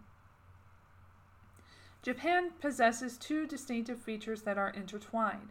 It has one of the lowest levels of inequality among high income countries, and it has since the burst of the speculative bubble in the late 1980s had a lower level of conspicuous consumption that sets it apart. Today, the positive value of minimalism, made viral by the Marie Kondo series, the lifelong pursuit of finding meaning and purpose in life, ikigai, and the importance of nature and the practice of forest bathing, shirin-yoku, are being emulated in many parts of the world, even though they all espouse a relatively more frugal Japanese lifestyle as compared to more consumerist societies. A similar phenomenon can be observed in Nordic countries where Conspicuous consumption is frowned upon and repressed. But none of this makes them less happy, quite the opposite. As psychologists and behavioral economists keep reminding us, overconsumption does not equate to happiness. This might be another personal reset. The understanding that conspicuous consumption or excessive consumption of any kind is neither good for us nor for our planet and the subsequent realization that a sense of personal fulfillment and satisfaction need not be reliant on relentless consumption, perhaps quite the opposite. 3.3.4 Nature and Well Being. The pandemic has proven to be a real time exercise in how to manage our anxiety and fears during a period of extraordinary confusion and uncertainty. One clear message has emerged from this. Nature is a formidable antidote to many of today's ills. Recent and abundant research explains incontrovertibly why it is so. Neuroscientists, psychologists, medical doctors, biologists, microbiologists, specialists of physical performance, economists, social scientists, all in their respective fields can now explain why nature makes us feel good, how it eases physical and psychological pain, and why it is associated with so many benefits in terms of physical and mental well being. Conversely, they can also show why being separated from nature in all its richness and variety, wildlife, trees, animals, and plants, negatively affects our minds, our bodies, our emotional lives, and our mental health. COVID 19 and the health authorities' constant reminders to walk or exercise every day to keep in shape place these considerations front and center. So do the myriads of individual testimonies during the lockdowns showing how much people in cities were longing for greenery a forest, a park, a garden, or just a tree. Even in the countries with the strictest lockdown regimes like France, health authorities insisted on the need to spend some time outside every day. In the post pandemic era, far fewer people will ignore the centrality and the essential role of nature in their lives. The pandemic made this awareness possible at scale, since now almost everybody in the world knows about this. This will create more profound and personal connections at an individual level with the macro points we made earlier about the preservation of our ecosystems and the need to produce and consume in ways that are respectful of the environment. We now know that without access to nature and all it has to offer in terms of biodiversity, our potential for physical and mental well being is gravely impaired. Throughout the pandemic, we were reminded that rules of social distancing, hand washing, and mask wearing, plus self isolation for the most vulnerable people, are the standard tools to protect ourselves from COVID 19. Yet, two other essential factors that are strongly contingent upon our exposure to nature also play a vital role in our physical resilience to the virus immunity and inflammation. Both contribute to protecting us, but immunity decreases with age while inflammation increases. To improve our chances of resisting the virus, immunity must be boosted and inflammation suppressed. What part does nature play in this scenario? She is the leading lady, the science now tells us. The low level of constant inflammation experienced by our bodies leads to all sorts of diseases and disorders, ranging from cardiovascular conditions to depression and reduced immune capabilities. This residual Inflammation is more prevalent among people who live in cities, urban environments, and industrialized areas. It is now established that a lack of connection with nature is a contributing factor to greater inflammation, with studies showing that just two hours spent in a forest can alleviate inflammation by lowering cytokine levels, a marker of inflammation. All this boils down to lifestyle choices, not only the time we spend in nature, but also what we eat, how we sleep, how much we exercise. These are choices that point to an encouraging observation. Age does not have to be a fatality. Ample research shows that together with nature, diet, and physical exercise can slow, even sometimes reverse, our biological decline. There is nothing fatalistic about it. Exercise, nature, unprocessed food, they all have the dual benefit of improving immunity and suppressing inflammation. This dovetails with the point we just made about consumption habits. It would be surprising if all this newly found evidence does not lead to greater awareness about responsible consumption. At the very least, the direction of the trend, less depredation, more sustainability, seems clear. The reset for individuals, the pandemic has drawn our attention to the importance of nature. Going forward, paying more attention to our natural assets will progressively become paramount. Conclusion We're almost done. In June 2020, barely six months since the pandemic started, the world is in a different place. Within this short time frame, COVID 19 has both triggered momentous changes and magnified the fault lines that already beset our economies and societies. Rising inequalities, a widespread sense of unfairness, deepening geopolitical divides, political polarization, rising public deficits and high levels of debt, ineffective or non existent global governance, excessive financialization, environmental degradation. These are some of the major challenges that existed before the pandemic. The corona crisis has exacerbated them all. Could the COVID 19 debacle be the lightning before the thunder? Could it have the force to ignite a series of profound changes? We cannot know what the world will be like in 10 months' time, even less what it will resemble in 10 years from now. But what we do know is that unless we do something to reset today's world, tomorrow's will be profoundly stricken. In Gabriel Garcia Marquez's Chronicle of a Death Foretold, an entire village foresees a looming catastrophe, and yet none of the villagers seem able or willing to act to prevent it until it's too late. We do not want to be that village. To avoid such a fate, without delay, we need to set in motion the Great Reset. This is not a nice to have, but an absolute necessity. Failing to address and fix the deep rooted ills of our societies and economies could heighten the risk that, as throughout history, ultimately a reset will be imposed by violent shocks like conflicts and even revolutions. It is incumbent upon us to take the bull by the horns. The pandemic gives us this chance. It represents a rare but narrow window of opportunity to reflect, reimagine, and reset our world. The deep crisis provoked by the pandemic has given us plenty of opportunities to reflect on how our economies and societies work and the ways in which they don't. The verdict seems clear. We need to change. We should change. But can we? Will we learn from the mistakes we made in the past? Will the pandemic open the door to a better future? Will we get our global house in order? Simply put, will we put into motion the Great Reset? Resetting is an ambitious task, perhaps too ambitious, but we have no choice but to try our utmost to achieve it. It's about making the world less divisive, less polluting, less destructive, more inclusive, more equitable, and fairer than we left it in the pre pandemic era. Doing nothing, or too little, is to sleepwalk towards ever more social inequality, economic imbalances, injustice, and environmental degradation. Failing to act would equate to letting our world become meaner, more divided, more di- dangerous, more selfish, and simply unbearable for large segments of the globe's population. To do nothing is not a viable option. That said, the Great Reset is far from a done deal. Phew. Some may resist the necessity to engage in it, fearful of the magnitude of the task and hopeful that the sense of urgency will subside and the situation will soon get back to normal.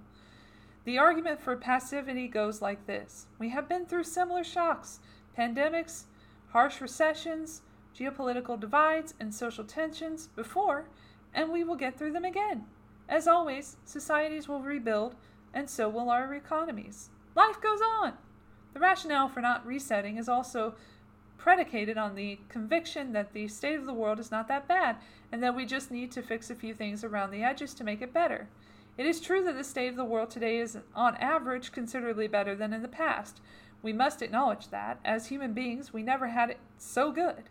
Almost all the key indicators that measure our collective welfare, like the number of people living in poverty or dying in conflicts, the GDP per capita, life expectancy, or literacy rates, and even the number of deaths caused by pandemics, have been continuously improving over past centuries, impressively so in the last few decades.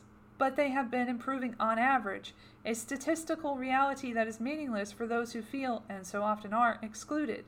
Therefore, the conviction that today's world is better than it has ever been, while correct, cannot serve as an excuse for taking comfort in the status quo and failing to fix the many ills that continue to afflict it.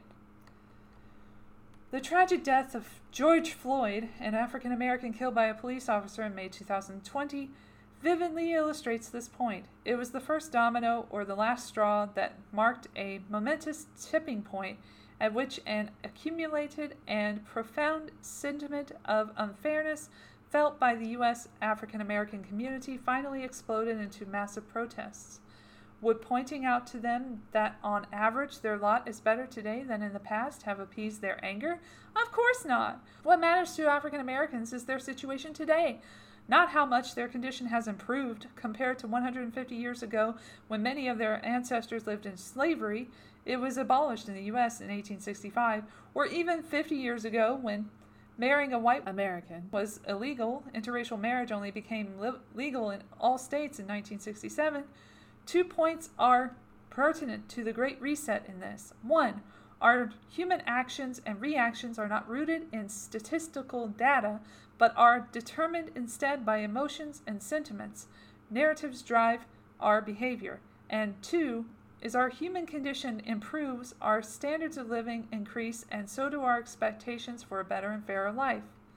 In that sense, the widespread social protests that took place in June 2020 reflect the urgent necessity to embark on the Great Reset. By connecting an epidemiological risk, COVID 19, with a societal risk, protests, they made it clear that in today's world it is the systemic connectivity between risks, issues, challenges, and also opportunities that matters and determines the future. In the first months of the pandemic, public attention has understandably been focused on the epidemiological and health effects of COVID 19. But moving forward, the most consequential problems lie in the concatenation of the economic, geopolitical, societal, environmental, and technological risks that will ensue from the pandemic and their ongoing impact on companies and individuals. There is no denying that the COVID 19 virus has more often than not been a personal catastrophe for the millions infected by it and for their families and communities. However, at a global level, if viewed in terms of the percentage of the global population affected, the corona crisis is so far one of the least deadly pandemics the world has experienced over the last 2,000 years. In all likelihood, unless the pandemic evolves in an unforeseen way, the consequences of COVID 19 in terms of health and morality will be mild compared to previous pandemics. At the end of June 2020, at a time when the outbreak is still raging in Latin America, South Asia, and much of the US, COVID 19 has killed less than 0.006% of the world population. To put this low figure into context in terms of lethality, the Spanish flu killed 2.7% of the world's population, and HIV/AIDS 0.6% from 1981 to today. The plague of Justinian, from its onset in 541 until it finally disappeared in 750, killed almost one third of the population of Byzantium, according to various estimates, and the Black Death, 1347 to 1351, is considered to have killed between 30 and 40 percent of the world population at the time. The corona pandemic is different.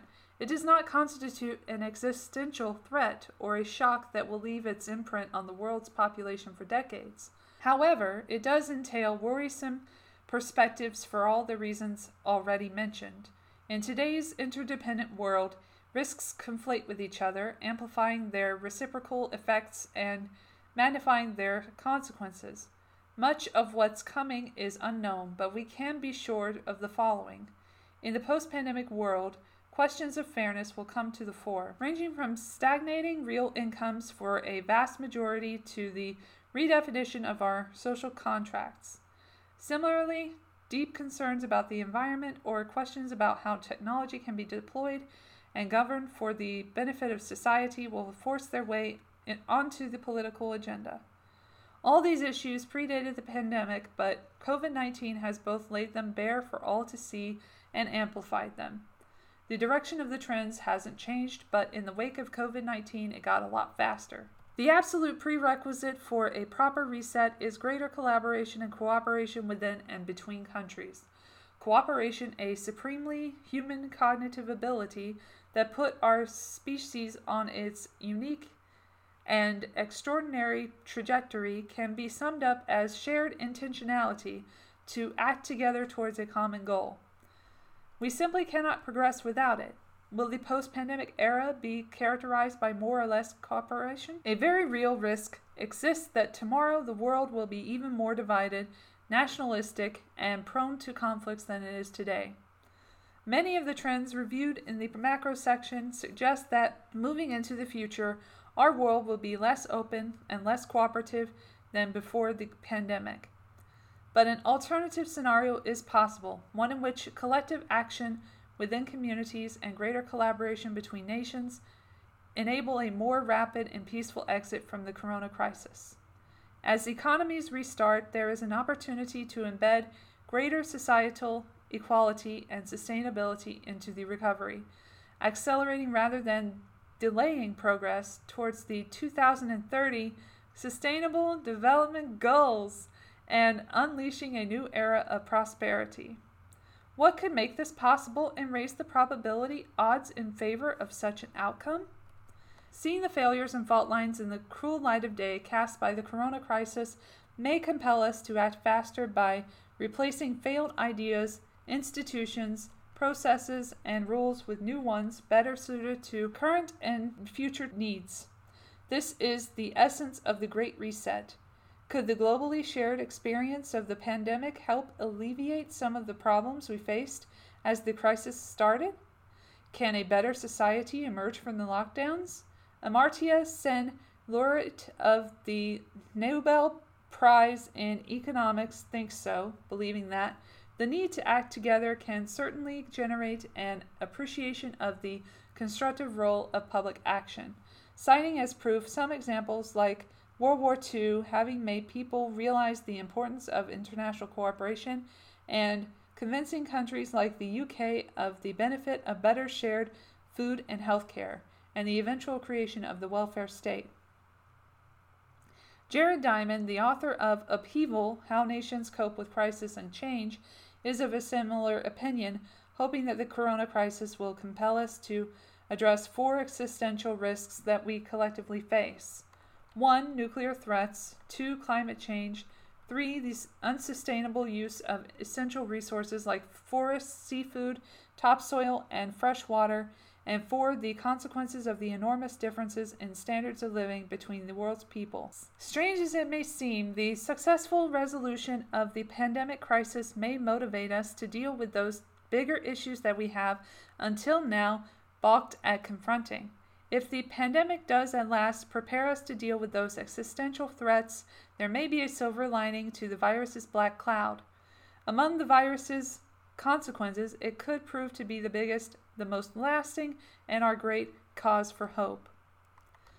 These expressions of individual hope are su- supported by a multitude of surveys concluding that we collectively desire change. They range from a poll in the UK showing that a majority of people want to fundamentally alter the economy as it recovers, in contrast to one fourth wanting it to return to how it was, to international surveys finding that a large majority of citizens around the world want the economic recovery from the corona crisis to prioritize climate change and to support a green recovery. Worldwide, movements demanding a better future and calling for a shift to an economic system that prioritizes our collective well being over mere GDP growth are proliferating.